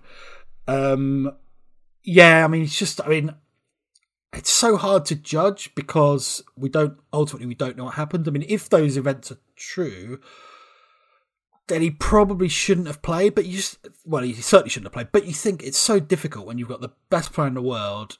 He turns up, says he's fine. You, you can imagine everything's happening at 100 miles an hour. who knows what doctors are saying? You know, he announces he's going to play. Uh, it's just it's very difficult. It's so easy in the cold light of day to say, well, this is absurd. The man should have been in hospital or whatever. But uh, you know, people don't necessarily take rational decisions in such heightened circumstances. Um, but what we do know is that the whole um, whatever happened, the whole circumstances of it just flattened Brazil. I mean, they barely turned up for the game. Ronaldo certainly didn't. They just looked really empty, um, which kind of which to me would reinforce the idea that their mate did almost die and that they were still in shock over it. But I mean, who knows? My my favourite apocryphal story I've mentioned this before. I think on the on the pod was that there was a blazing row going on, and the French team sort of were, were sitting in sort of gobsmacked silence while extraordinary uh, row was coming through the wall from well, the apparently, uh, opposition uh, dressing room. With, with Edmundo's um, temper, I can't imagine he took the decision to chuck him out of the eleven with too much equanimity. Well, the, the, the, the, apocryphal story is that none of the French uh, spoke Portuguese, so they couldn't understand what was going on. Whereas somebody pointed out, Robert Pires uh, had a Portuguese uh, father, I think it was, and had was at least some understanding of Portuguese. I thought, he, I thought, he, had a Spanish father, but anyway, it doesn't matter. Uh, again, it, it, may be part of the mythology of, of this mm. now, but but word was that that that Pires was understanding more of what was was going on. But you know what goes in on in Vegas stays in Vegas, and I don't think we'll ever penetrate the either dressing room uh, to get to either the truth or a truth, as as you point out. But but Mike, do you want to? Uh, finish that one off and then go through what we could laughingly call the highlights of this final, mm. which was the dampest of squibs.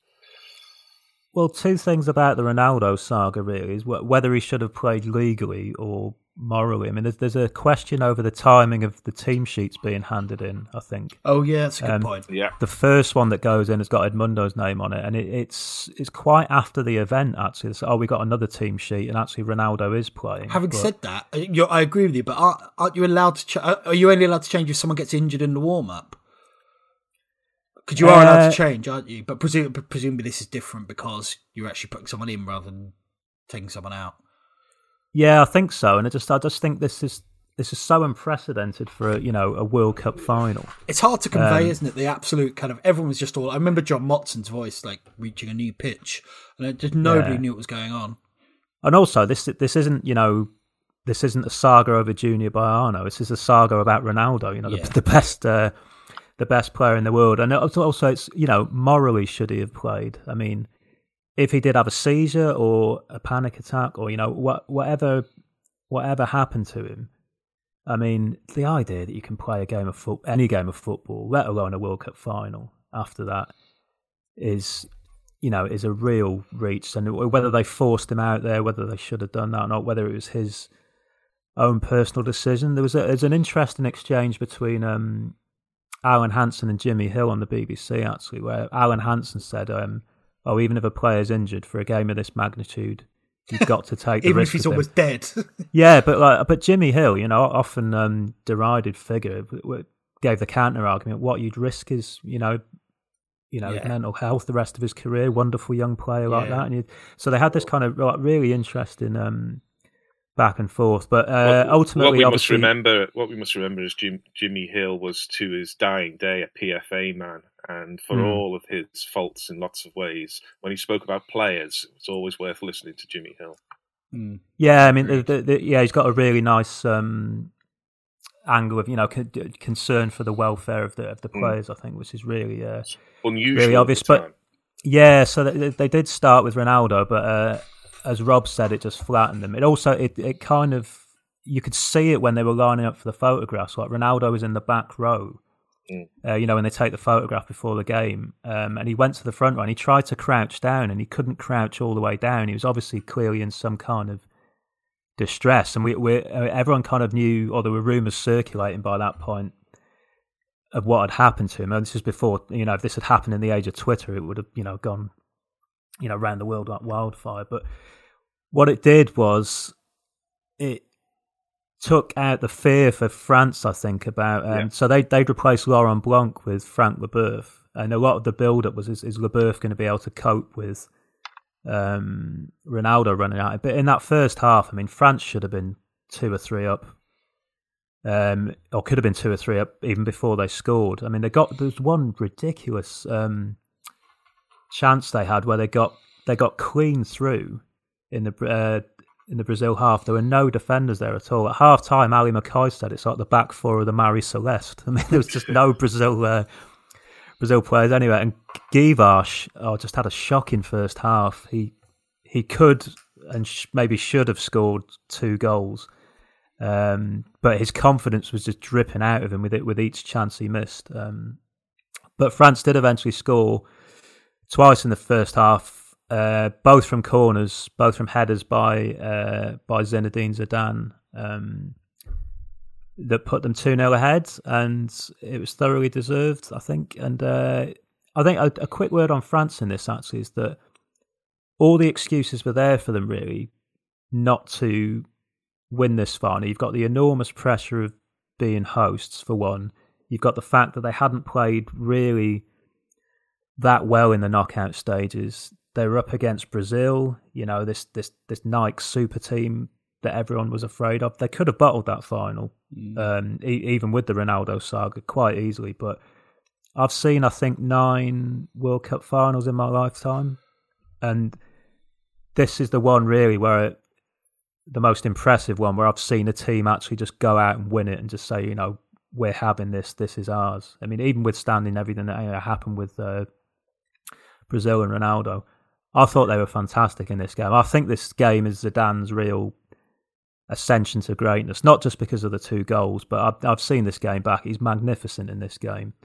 Um, keeping possession, looking for the ball, showing for the ball all the time, taking the pressure off his team, running it from one half to the other to reset the game Brazil's half. Um, there is a school of thought uh, with some people about Zidane that he's got an overinflated reputation, but if if he's not in the pantheon of you know the greatest players that have ever played this game. I mean, I've, well, I've never seen one. Then I mean, and this was the start of that for him. I thought he was superb in this game. Yeah, I, I, I would concur with that, and you're absolutely right, Mike. There's a there's a kind of um, alternate world in the multiverse where we're saying, oddly, the shenanigans with Ronaldo affected France rather more, and they were just never able to get going. And the the the essentially 10 men of, of Brazil came together and and you know they, they didn't play well without their talisman but it was enough to beat a, a stage struck French side. Uh, but and, of course and Frank Leboeuf hasn't been able to go home since yes indeed well um, shall, shall we just move in the last 15 minutes that we have here just onto some broader reflections and I think you were sort of edging into that territory should we just uh, talk quickly about the third goal Oh, oh yeah, yeah I, I love this goal. Fairy tale moment, last minute breakaway. Arsenal player who had already won the double. Um, Vieira who come on a sub played in Petit, and there's a there's something lovely about last minute goals that are scored when it's already won. It's just that like you know the whole cherry on the icing on the cake, but just something so romantic about it. And um, for Petit in particular, because he had had a fantastic season at Arsenal, um, emerged so strongly to the point that he kept Vieira out of the team in this tournament. Um, Vieira only came on a sub. Um, and I think there was a story that he went on holiday, put a quid in a slot machine, and won about 20,000 or something. I don't, don't know if that's apocryphal or not. Um, but yeah, it was just such a charming moment. Um, I mean, they were they were safe anyway. They were two up. Desailly was sent off for two yellows, but they kind of had the game under control. Um, and then yeah, that's just that, that the the most perfect moment really to finish the game and the entire tournament because it meant so much to France. I mean, it's probably it's very hard, but I guess for us to understand where France was at the time culturally and how much it meant to win the World Cup with a team from such diverse backgrounds, I think that was a really important thing. Um, yeah, it yeah, just a great moment. That's it, a great. Comes... Uh, Go on, mate. Sorry, Gary. I was just going to say it's a great point because it's a real two fingers to uh, Jean Marie Le Pen. yeah. Um, yeah at the front now, who I think in the build up to the, the final had made had made some kind of comments about you know this isn't a French team. Yeah. Um, you know because of the uh, you know the ancestry of the players and all that kind of uh, bullshit. And then uh, so when they did win the uh, the evening, uh, you know they win the final, they project an image of Zidane onto the the Champs Elysees and the the Petit goal. You're right, Rob. I think that's such such a wonderful moment. I don't think it would be. I mean, obviously, it would be well remembered in France if they if they just won it two 0 But to get that moment at the end, and I'd encourage. Actually, we'll put the YouTube link up on the Twitter feed. The TF1 commentary. I don't know the guy's name, but the the, the French commentary of uh, Petit's goal, and when that ball goes in the corner and it cuts to Chirac in the stands, you know, with his hands in the air. It's just such a wonderful moment for for a country as well that have done so much to codify and form international football mm. uh, at club level and you know at the national level as well. Uh, obviously, they'd won the Euros before, but you know this is the World Cup. It's it was, and you know it's in Paris. It was just such a brilliant moment, and to kind of yeah it with that moment uh, from Petit, I think that's in my life that's one of the great World Cup moments. That goal, I think it's brilliant. Uh, the first time I, I saw uh, Petit, I don't know if it was Highbury or Goodison, um, it struck me that he was the least appropriately named footballer, I think, uh, ever. If George Best mm-hmm. is the most appropriately named, because he's just huge mm-hmm. and he's mm. playing central midfield, and you're thinking, you know, how does how does this happen? Of course, players are, are bigger now, but it was a it was a shock, you know, because you, you were used to central midfielders being kind of like N'Golo Kante and Billy Bremner, and here was this giant of a man with a mane of of blonde hair uh, playing a game at a, a pace that seemed entirely different to the uh, rest of the uh, 22 players on the pitch. But yeah, you're absolutely right. I, have mentioned before I was in Paris a few weeks later for the uh, final stage of the Tour de France, and it was still alive with the uh, with the celebration of the diversity of the of the French squad and. In reviewing the uh, Panini sticker album, um, you see that, that that diversity that we now sort of accept and take for granted um, was was fairly new. It was only a couple of World Cups earlier where uh, you begin to see it coming through with France and with Belgium and with Holland, but uh, not even as much with England. That you know you, you see this very monocultural, very single heritage uh, squads looking back at you out of those uh, stickers. So to have to have uh, the the most diverse uh, team playing at home, which was their home, and celebrating it. Um, I think I think it was a moment, um, particularly because football was just divesting itself. I think in in this country and in other countries, it hasn't entirely, of course, of uh, a, quite close relationship with far right movements. Um, it, it, was, I think, an important moment in how um, social political and sporting events uh, came together, and uh, and it, it, certainly did in '98. As it was acknowledged as everything in France has to be. It was acknowledged on the streets of Paris. I remember speaking to um, some. Um, what were they doing in, in Paris? They were cleaning the streets on a Sunday morning before the tour was coming to town, and um, they were they were saying, you know, they they had the the phrase of the uh, I, I, ought to remember this, but it was something like Blanc de Noir. It was the uh, the African heritage, uh, the the sub-Saharan heritage, the North African heritage, and the, the European heritage coming together uh, in the in the squad uh, to win. Um, but let's let's move on to some um, more sporting reflections. Uh, we've got about ten minutes to go, so. Um, uh, has there been a better World Cup? Um, that was something a question you put, Mike. So I'll I'll give you first go at answering it. Uh, I I don't think there's been a better World Cup since um, France '98 in terms of. I mean, I, I think it's probably one of the best World Cups there's ever been. I think if you, if you weigh everything into it, you, what you would want from a World Cup, um, great goals, you know, legendary matches. We talked about you know the three that um that are in the knockout stages. It was, it felt so evenly balanced as well as it approached the end. I think we made the point in part one about how just how many good teams uh, were in this tournament, how many could have won. If it lacked anything really, I would say it would be like an upset, a real massive upset. I know Spain went out in the first round. Um, but I don't think um, that was you know that much of a you know an, an earthquake of a shock kind of thing. Um, so it didn't have that, but I mean, it it had everything else, and I, I can't think of a a World Cup since then that, that, that's had all those elements to it. You know, all, all, those things that go into making a great World Cup. I don't. I, I personally, I don't, I don't, know what you guys think, but I don't think there's been one that's uh, that's topped it since then.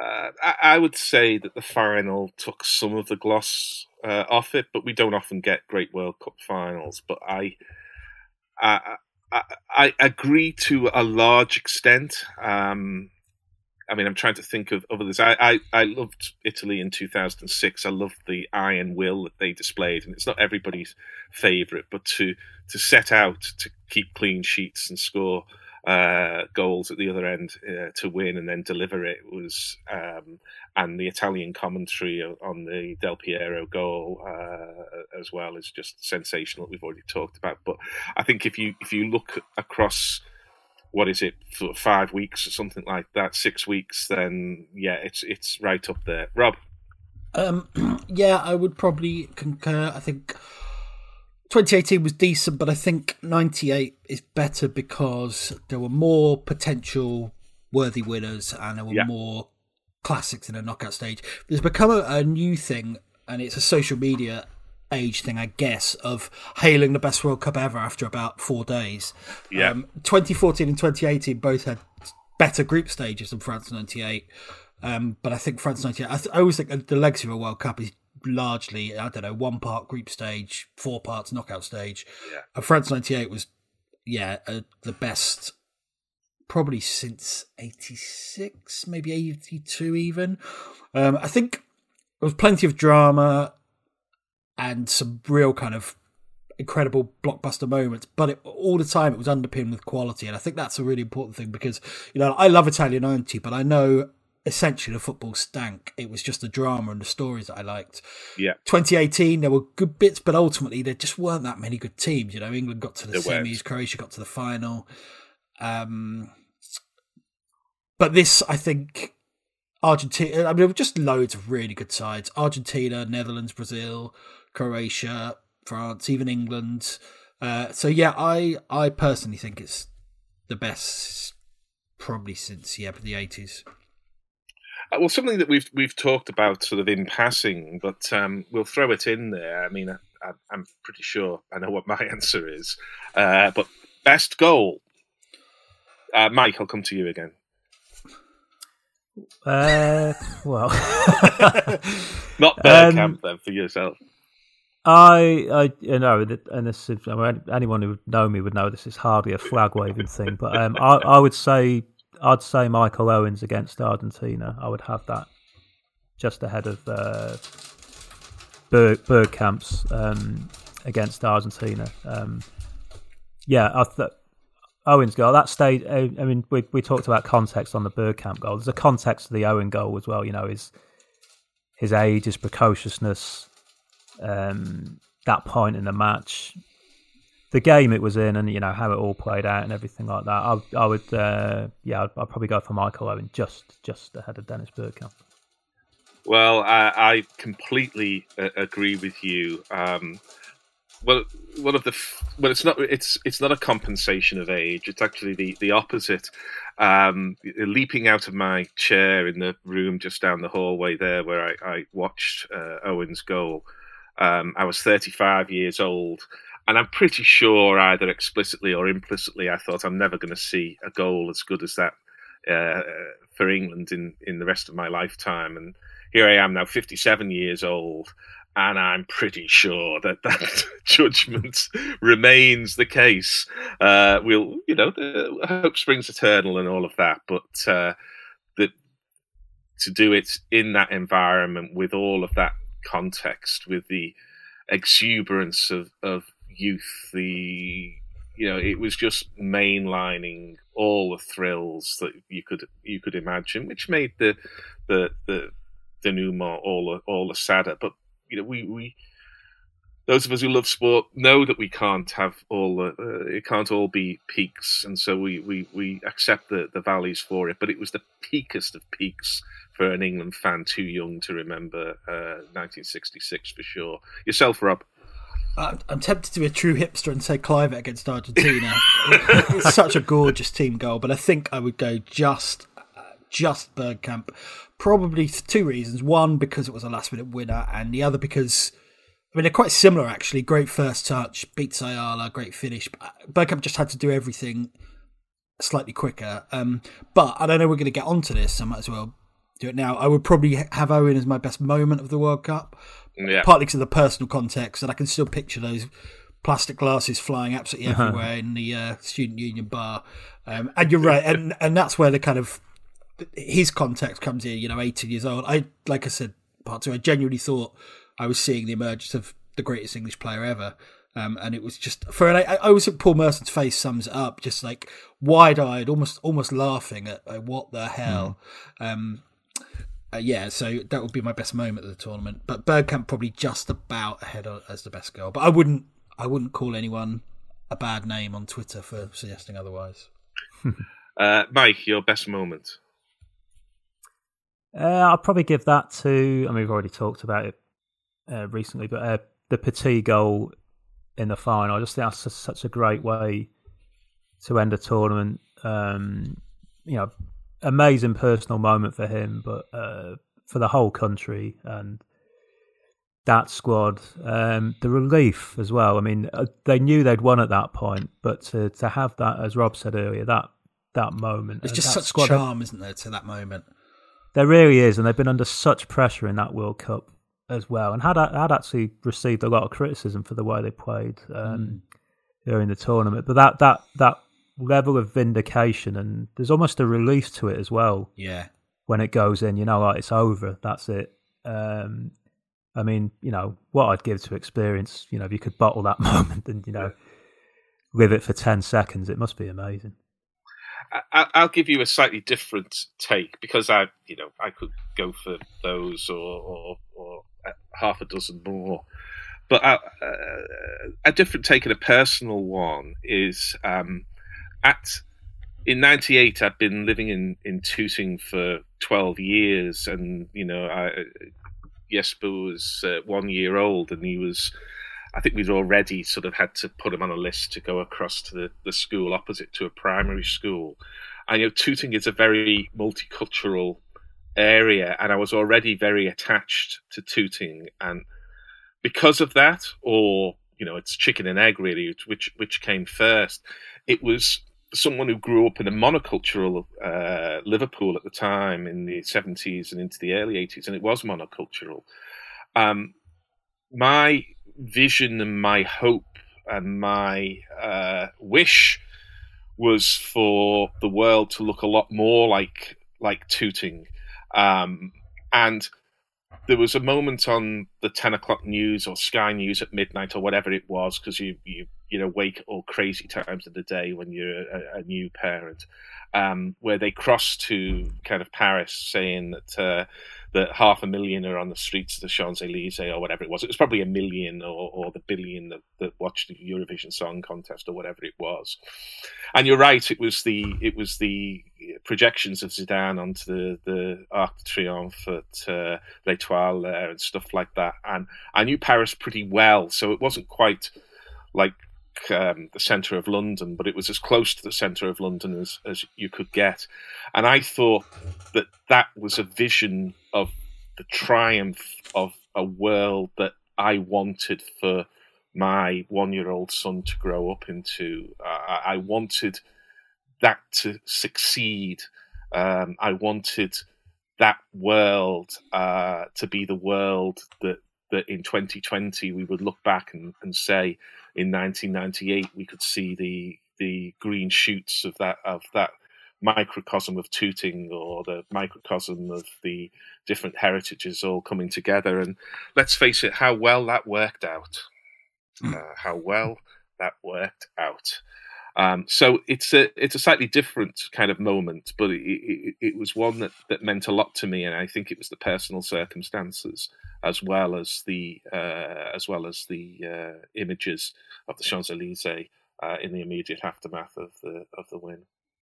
Okay, um, we'll look at the uh, to finish off our deepest of deep dives into France '98. Uh, we'll look at the all-star team of the uh, tournament. There are rather appropriately four sections here, so I can rotate through uh, the two of you, uh, Mike and Rob. So we'll start off with you, Rob, if uh, if that's okay. Looking at goalkeepers. Yeah, so 16 man squad. So they have two goalkeepers uh, Fabien Barthez of France and uh, Jose Luis Chilavert of Paraguay. Um, wouldn't really argue with either. Uh, Chilavert was one of the personalities of the tournament. He almost scored as well. Played brilliantly against France when Paraguay went out in the last 16. Barthez is an interesting one because I, I don't remember him having a huge amount to do, but he was he did he did it with a lot of authority. I mean, it's a shame that he's remembered for six months when he completely lost the plot at United and started making some of the weirdest mistakes I've ever seen. But for a long time, particularly for France, he was a fantastic goalkeeper. I thought he was even better at Euro 2000, actually. Um, uh, so, yeah, I, I done a few others. You know, Pagliuca made some good saves. Uh, and there were a lot of high class goalkeepers actually in the tournament, of Seaman being another, Schmeichel. But I wouldn't have a problem with those two. Any anyone else? No, I always liked um, the slightly it became a kind of showy thing, didn't it? With uh, Laurent Blanc would kiss the bald head, oh, yeah. Fabien mm. Barthez. But you've got to have some personality as a goalkeeper, and I think both of them did have that. But you're you're right. Barthez is remembered more for his career in England now, but he was really outstanding in that tournament.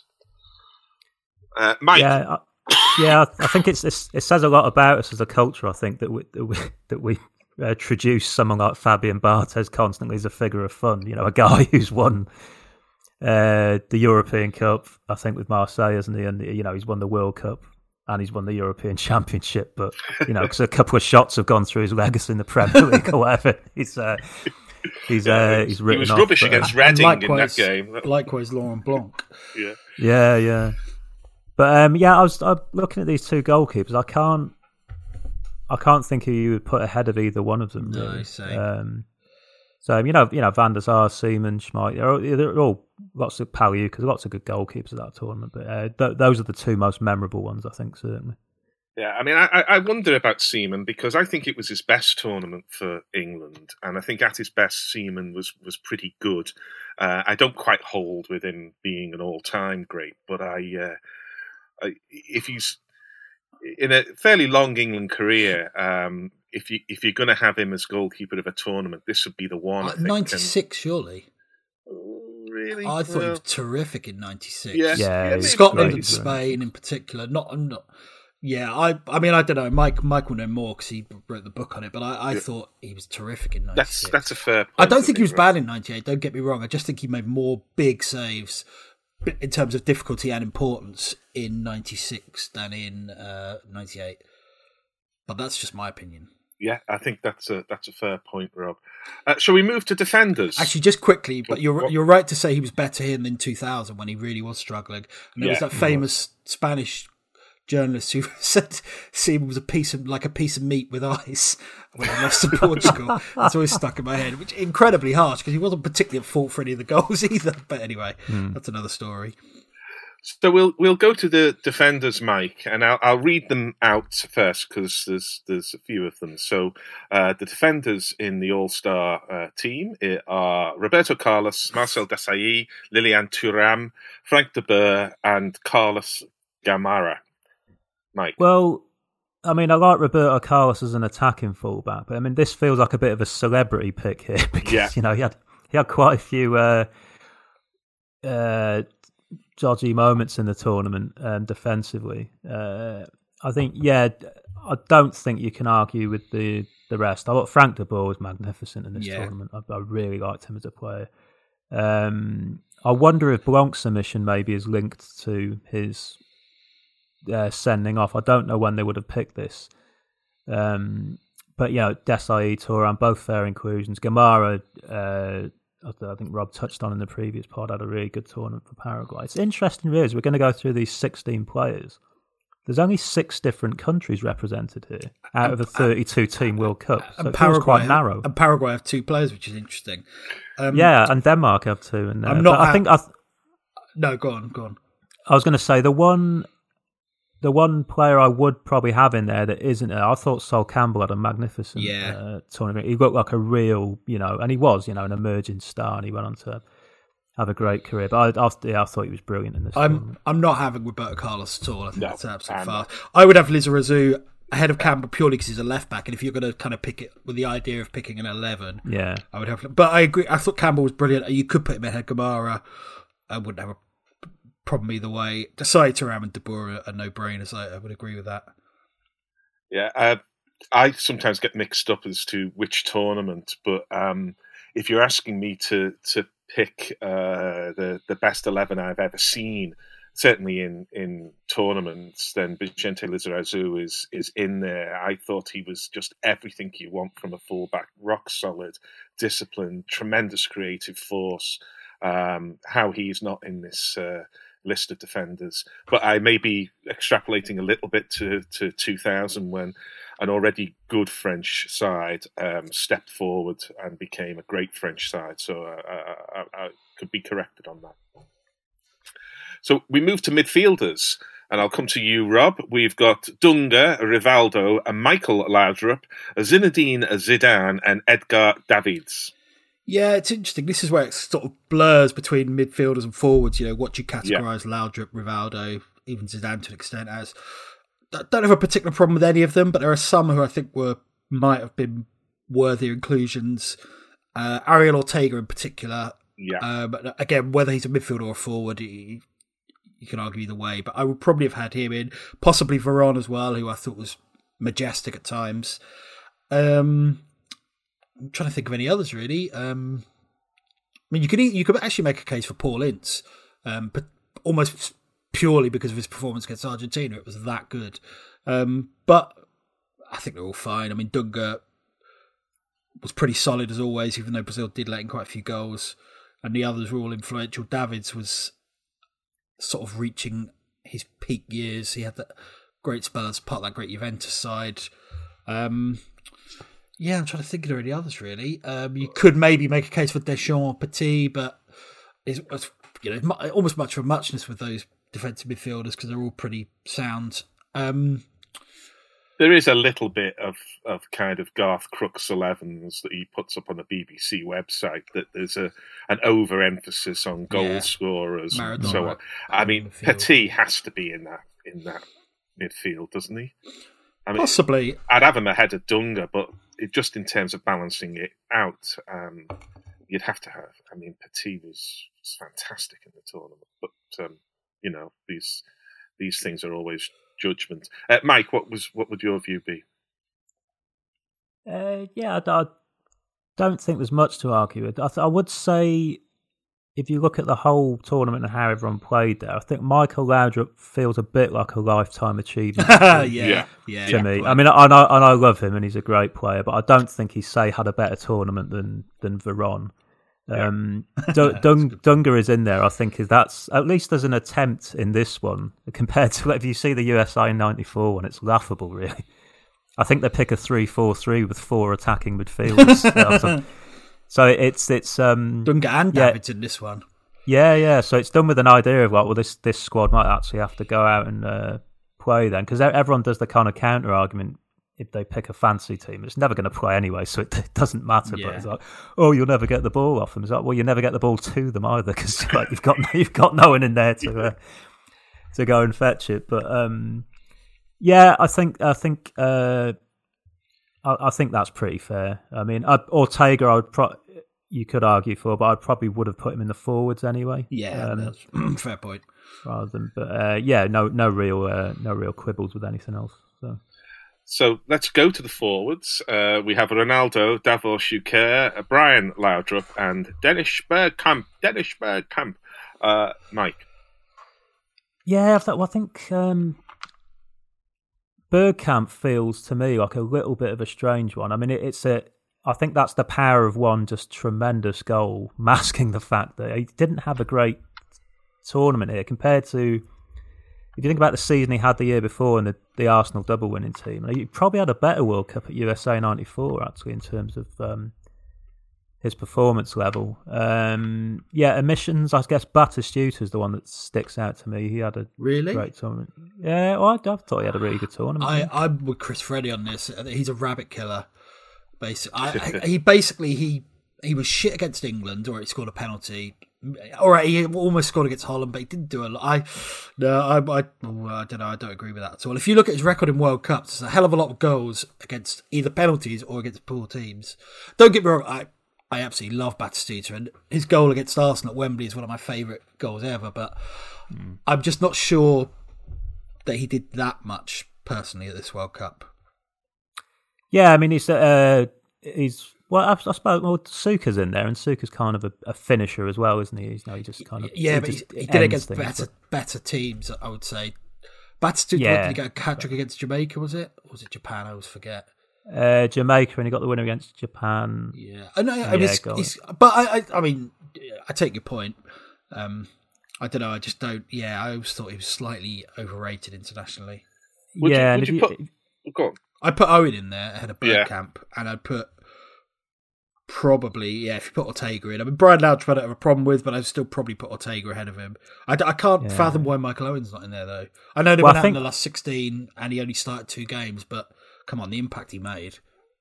Yeah, I mean for you know for what he did in the time he had, I think yeah Owen has to be in there. You could probably make that argument for Kluivert as well. He made a yeah, tremendous possibly. difference to that Dutch team. I think he did more than Bergkamp.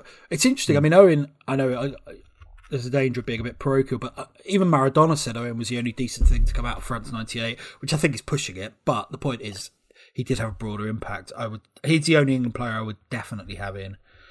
I mean, Owen was was like one of those fireworks that that gets set off and you sort of hear it go off and you're thinking, well, what's going to happen now? And then there's this, this enormous boom and uh, starburst as uh, as it the mm. firework explodes. And, you know, the question is, what do you remember about the firework? The sort of uh, the the the, fifth, the sort of ten seconds ascent or the starburst. What do you remember the starburst? And Bergkamp had a really, Bergkamp had a really up and down tournament, didn't he? Mm. Yugoslavia should have been sent off also scored a slightly dodgy goal.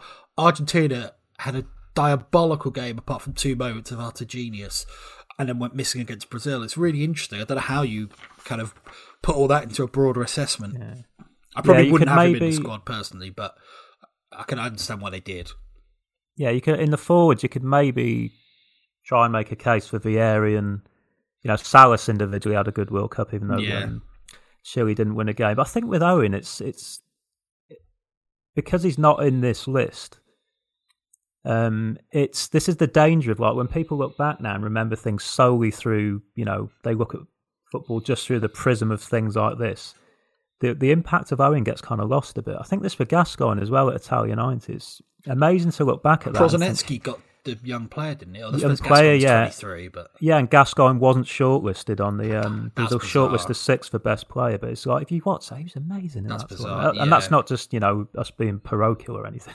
but just uh, he was I mean, brilliant. But um, yeah, I mean, often with these uh, kind of polls, I, I, remember saying to Jesper that uh, that you know in, in county cricket dressing rooms when you were cricketer of the year, they'd sort of um, the old pros will put Mickey Mouse and Donald Duck on them, and then they'd hand them to the uh, to the kids who uh, were on the ground staff and say, "Will you fill them in for me?" or something. But actually, there is a little bit more weight to this uh, selection because it is the kind of technical committee, and you know, FIFA always sort of puff out their chests and they sort of look terribly important while they make pronouncements like it's the Treaty of Versailles when they're they're talking about their uh, their uh, all star team. So I think there, there, you know, for all of its pomposity, there is some weight in in, in this, and uh, yeah, I, am surprised that that Kluivert doesn't get a mention, and I'm surprised that that Owen doesn't get a mention. But sometimes, you know, particularly, I think there's a there's just a, a kind of natural come unwillingness to to acknowledge that that young players are, or people who are breaking through really are as great as we think they are. And looking at those 16 players there, I don't think many of them are under the age of 25. Uh, looking at them uh, there, so we all know that in any squad that wins a World Cup, you've got very important players who are in their early 20s, sometimes even younger than that. Um, but it's a it's a slightly older without too many sort of really old players, and I think all of that kind of plays into it a little bit. Yeah, that's um, a good point. That should we go to the uh, the the Golden Ball, which is uh, player of the tournament? Is that is that right, Mike? You know much more about this stuff than I do. Yes, that's right. Yeah. So um, it was uh, Ronaldo, uh, who was almost the not player of the uh, final. In some ways, of, of course, he was also not a player of the final. But um, Mike, what do you what do you reckon on on that? Yeah, well, I think I think then as now they they they tend to announce this um, on the eve of the final. Um, so so this wouldn't take into account what happened to him in the final, I don't think. But um, even even remembering that, I, I do think he was the best player of this tournament. From the knockout stages, I think he, he kind of he really went up a gear. I think as well. He's brilliant against Chile. Um, he didn't score against Denmark, but he actually he lays on two of the goals. He, he mm. plays Rivaldo in, and he does a lovely reverse ball for Bebeto to put um, put Brazil level in that game, and was you know fantastic in that semi final. And uh, this World Cup is how I think of Ronaldo when I think of the World Cup. I don't. My mind doesn't go to 2002 and that daft haircut and you know his redemption and that golden ball. This is more the way I want to remember him with, and certainly not from um, you know 2006. You know, and he was um, he did break the the all time scoring record then, but um, was out of shape and Brazil what played really really badly. Um, that was yeah, another. It, that, that, was another triumph for Roberto Carlos defending that tournament. Yeah, he tying his shoelaces when Henry scored the winner. But anyway, sorry, I should stop picking on him, but it just does my head in a bit. Yeah. So I mean, yeah, you you. I mean, I guess the um, I don't know, the airbrushed retrospective uh, view of this might be to give it to Zidane because he gets the two goals in the final. But before that, you know, he hadn't, um, he had been sent off. He'd missed a couple of games, obviously. Um, and he didn't really leave a major imprint on the tournament until the final. So yeah, I, I don't see how you can give it to anyone other than Ronaldo. Really. It's interesting that Zidane's tournament was almost like Euro 2000 in reverse. In Euro 2000, he was awesome for pretty much the entire tournament except the final when he went missing. Here, mm. it was kind of the opposite. He was fairly anonymous and then played brilliantly in the final. Uh, I would I would completely agree with Mike. I think I think the most influential factor in the World Cup was probably the France back four, but I don't know how you split the vote with that. So I would give it to Ronaldo just for the sheer exhilaration. He kind of brought the exhilaration of the Olympic 100 metre finals to the World Cup. Um, and I don't think anyone has done that in quite the same way since. Uh, and yeah, like Mike said, there's no comparison really. He was. Ronaldo version 2.0 was a brilliant goal scorer, but Ronaldo 1.0 is just basically a monster from the future. Just a, a, absolutely incredible to watch. And played, a, either scored or made a large portion of their goals. I mean, it's one of the great what ifs, really. What would have happened in the final had he been uh, okay and match sharp and everything? We'll obviously never know. But yeah, I, I don't think there are too many other contenders, really. Um, I certainly agree that Zidane wouldn't have deserved to win it. Maybe one of the defenders, but how do you split them? You know, they're all so good. You might say Desailly, but then you think, well, he was sent off in the final. I know it was awarded before the final, but we're talking about it now. Like, who was the best player? So yeah, that's a very long-winded way of saying I agree. Yeah, I think you've you've convinced me.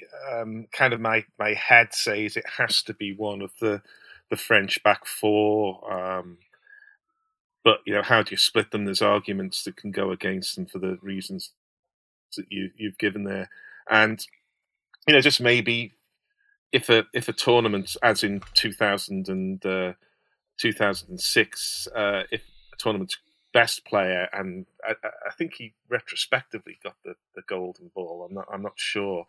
Was uh, Fabio Cannavaro, mm. um, and he plainly was the best player in 2006. Then um, it kind of just feels a little bit a little bit wrong. You shouldn't watch six weeks of football. This glorious uh, celebration of the game that comes around every four years, and then find someone who made good tackles and was positionally sound and cleared a lot of corners to be the uh, the best player. Didn't Oliver uh, didn't Oliver Kahn get it in two thousand two? I think yeah, so. He was both did, both a goalkeeper and one who didn't win the tournament. Yes, it's extraordinary. And then made a mistake in the final, having yeah, been yeah. awarded beforehand. Yeah. So I'm gonna I'm gonna join the uh, join the consensus and say uh, Ronaldo with one or two kind of caveats. Uh, perhaps the, the main one being we didn't really see Ronaldo at his uh, extraordinary best, or albeit, or maybe only in, in glimpses. But um, yeah, fair enough. So, uh, closing remarks, gentlemen. I've kept you for longer than I promised, but um, uh, Mike, uh, closing remarks on our three pronged look at France '98. Yeah, just a, a, great World Cup. Um, happened at you know a, a, kind of perfect point in my life. You know, I was at university. I had the, the when my exams were done anyway, I had the perfect window to kind of watch the whole thing on block, and that's probably the last time I've I've had the uh, the chance to do that. I thought it, it took place at a really interesting time for football. It felt like a bit of a tipping point, really. If you look at what was going on um, around them, so it's just after the '98 World Cup. I think that's the the season after is when they they expanded the Champions League um, to include teams that weren't champions. Um, within a year, the European Cup Winners' Cup was gone. Um, you had because of the Bosman ruling and things, you started to have the the rise of super clubs. So yeah, Roberto Carlos, Ronaldo, uh, Zidane, Beckham, and Owen, they all ended up in that Galacticos uh, project, didn't they? I think the the way football was being viewed and players were being viewed was starting to change. We mentioned earlier, you know, you had the, the corporate giants like Adidas and Nike were um, starting to get heavily involved in the marketing of players, and I think the the the early um, sort of ways we now look at um, football players, or the way some uh, people evaluate footballers. You had things like Opta started around this time, I think.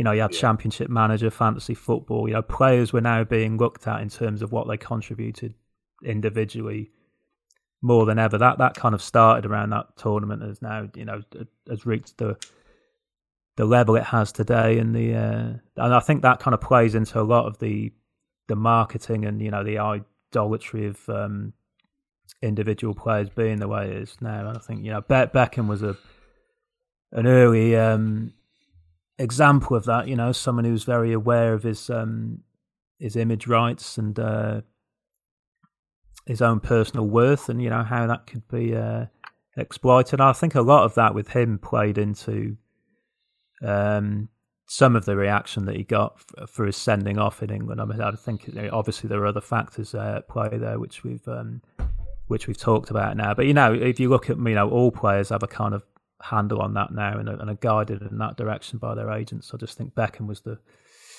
uh, the prototype of all that, really. And um, yeah, the, and the World Cup uh, sort of changed a bit after this as well. It was the, the next World Cup would be would leave Latin America and Europe for the first time.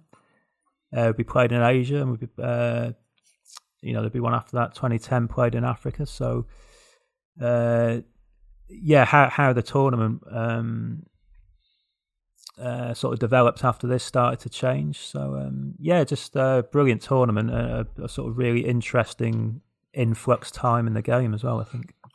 Well, I think that's uh, that's a, a, whole new podcast that you've uh, opened the doors on with those uh, remarks, Mike. And I, I, I haven't got another two hours. Sorry. yeah.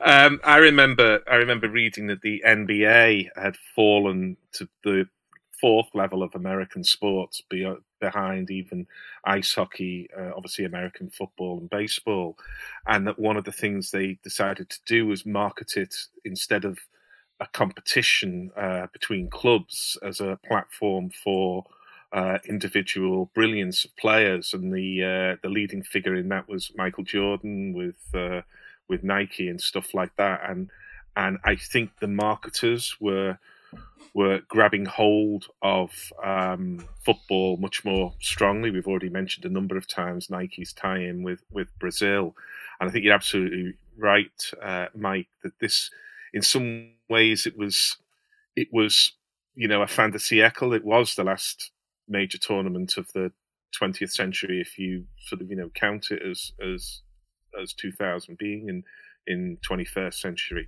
And it, you know, looking back, you can see strands that you can pull out of it that that make a lot of sense uh, from there. But um, my my recollection or my summary was it, it it was enormous fun. And if we have an exact rerun of uh, the 1998, if you like, with different personalities, uh, in a World Cup for the rest of my lifetime, then I'll be very happy um, because there are many ways in which it can be uh, derailed, and there are always ups and ups and downs uh, with a World Cup. But it had operatic uh, matches. It had a, a, brilliant narrative that was beyond uh, a football field, and um, it had uh, it had personalities and aesthetics and, and, an awful lot going for it for all of the imperfections because sport as ever reflects life and life is full of imperfections as well as glorious highs.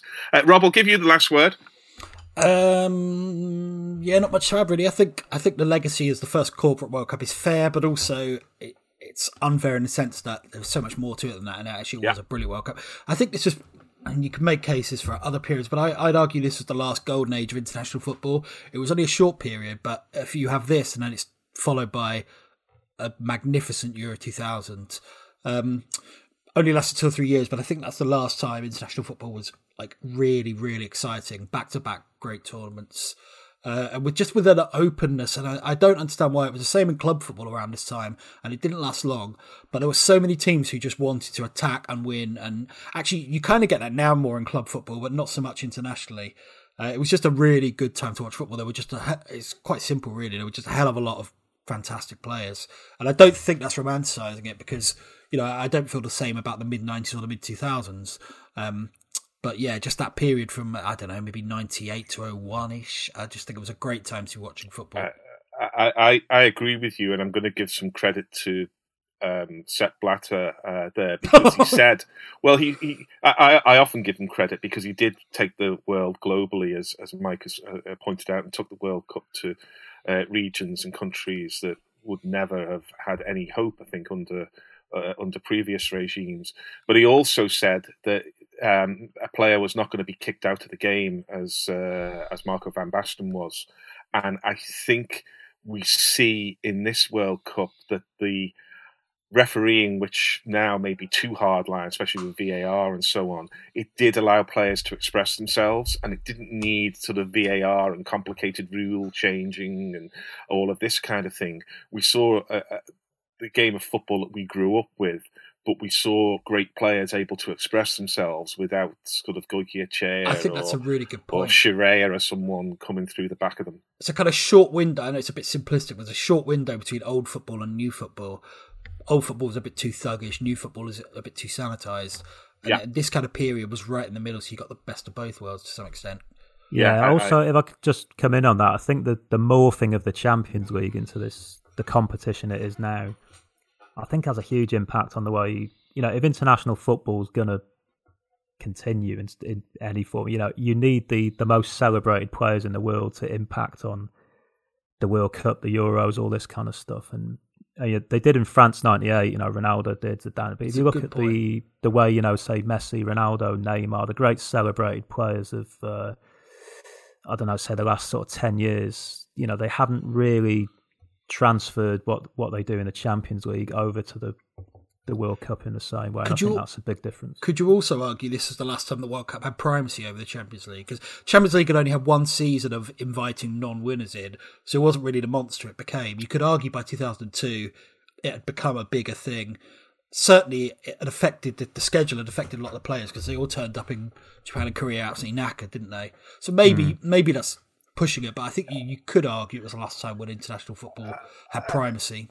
I just I'll throw one other thing in. Um, there was no excuses in this tournament. Uh, 94, I hated those stadiums that they played in. It looked terrible, and there was talk of pollution and talk of you know it was too hot or too humid. Just... Uh, everything was right about about France. The sta- uh, the stadiums were yeah. good. It wasn't too hot. They were the matches were on the right time of day. Um, a lot of those you know hygiene factors, as they call it, kind of in organisational sort of management and stuff like that, all just fell into place. And it's not often in World Cups before or since where you get that kind of um, platform. Those foundations just gave the players fewer things to worry about. Um, and no excuse for not uh, delivering, and no excuse for not looking great. I mean, I might even throw the pitches in on that because pitch technology was was reaching new heights, and and you know everything they played on was a carpet and was was beautiful, which is not the case in in World Cups uh, before that. It's a really good point. That you know, more more than most World Cups, it felt like each stadium had its individual character and atmosphere. Yeah. Um, yeah, I hadn't really thought about that, but yeah, good point. And looking at South Africa, you just knew these were hideous white elephants in which. Mm. God knows what was done to get them constructed, and it, had, and it'll be even more. I think with Qatar, it had a, a, feel of artifice about it for all the joy of an African World Cup. Even um, even Germany in 2006, I'm not sure why, but it felt like they were much more kind of identical. I couldn't. Yeah. I think I could tell you loads more venues where games were played in France '98 than in Germany 2006 because they stuck out for whatever reason. You know, like Marseille, uh, Bergkamp's goal, or Saint-Étienne England, or whatever. It's an interesting point that. Yeah. Well, let's wrap it up on uh, on that, and um, we've thrown a few strands out that we may explore in future uh, Nessun Dormas. So, if you if you're coming to the end of all three of our episodes, uh, well done, a, a, golden ball for you. Um, but we hope you've enjoyed it even half as much as as, as we have. So it remains only for me to thank uh, Mike Gibbons. Thank you very much, Mike. Thanks, Gary. Pleasure. Rob Smyth. Thanks, Rob. Cheers.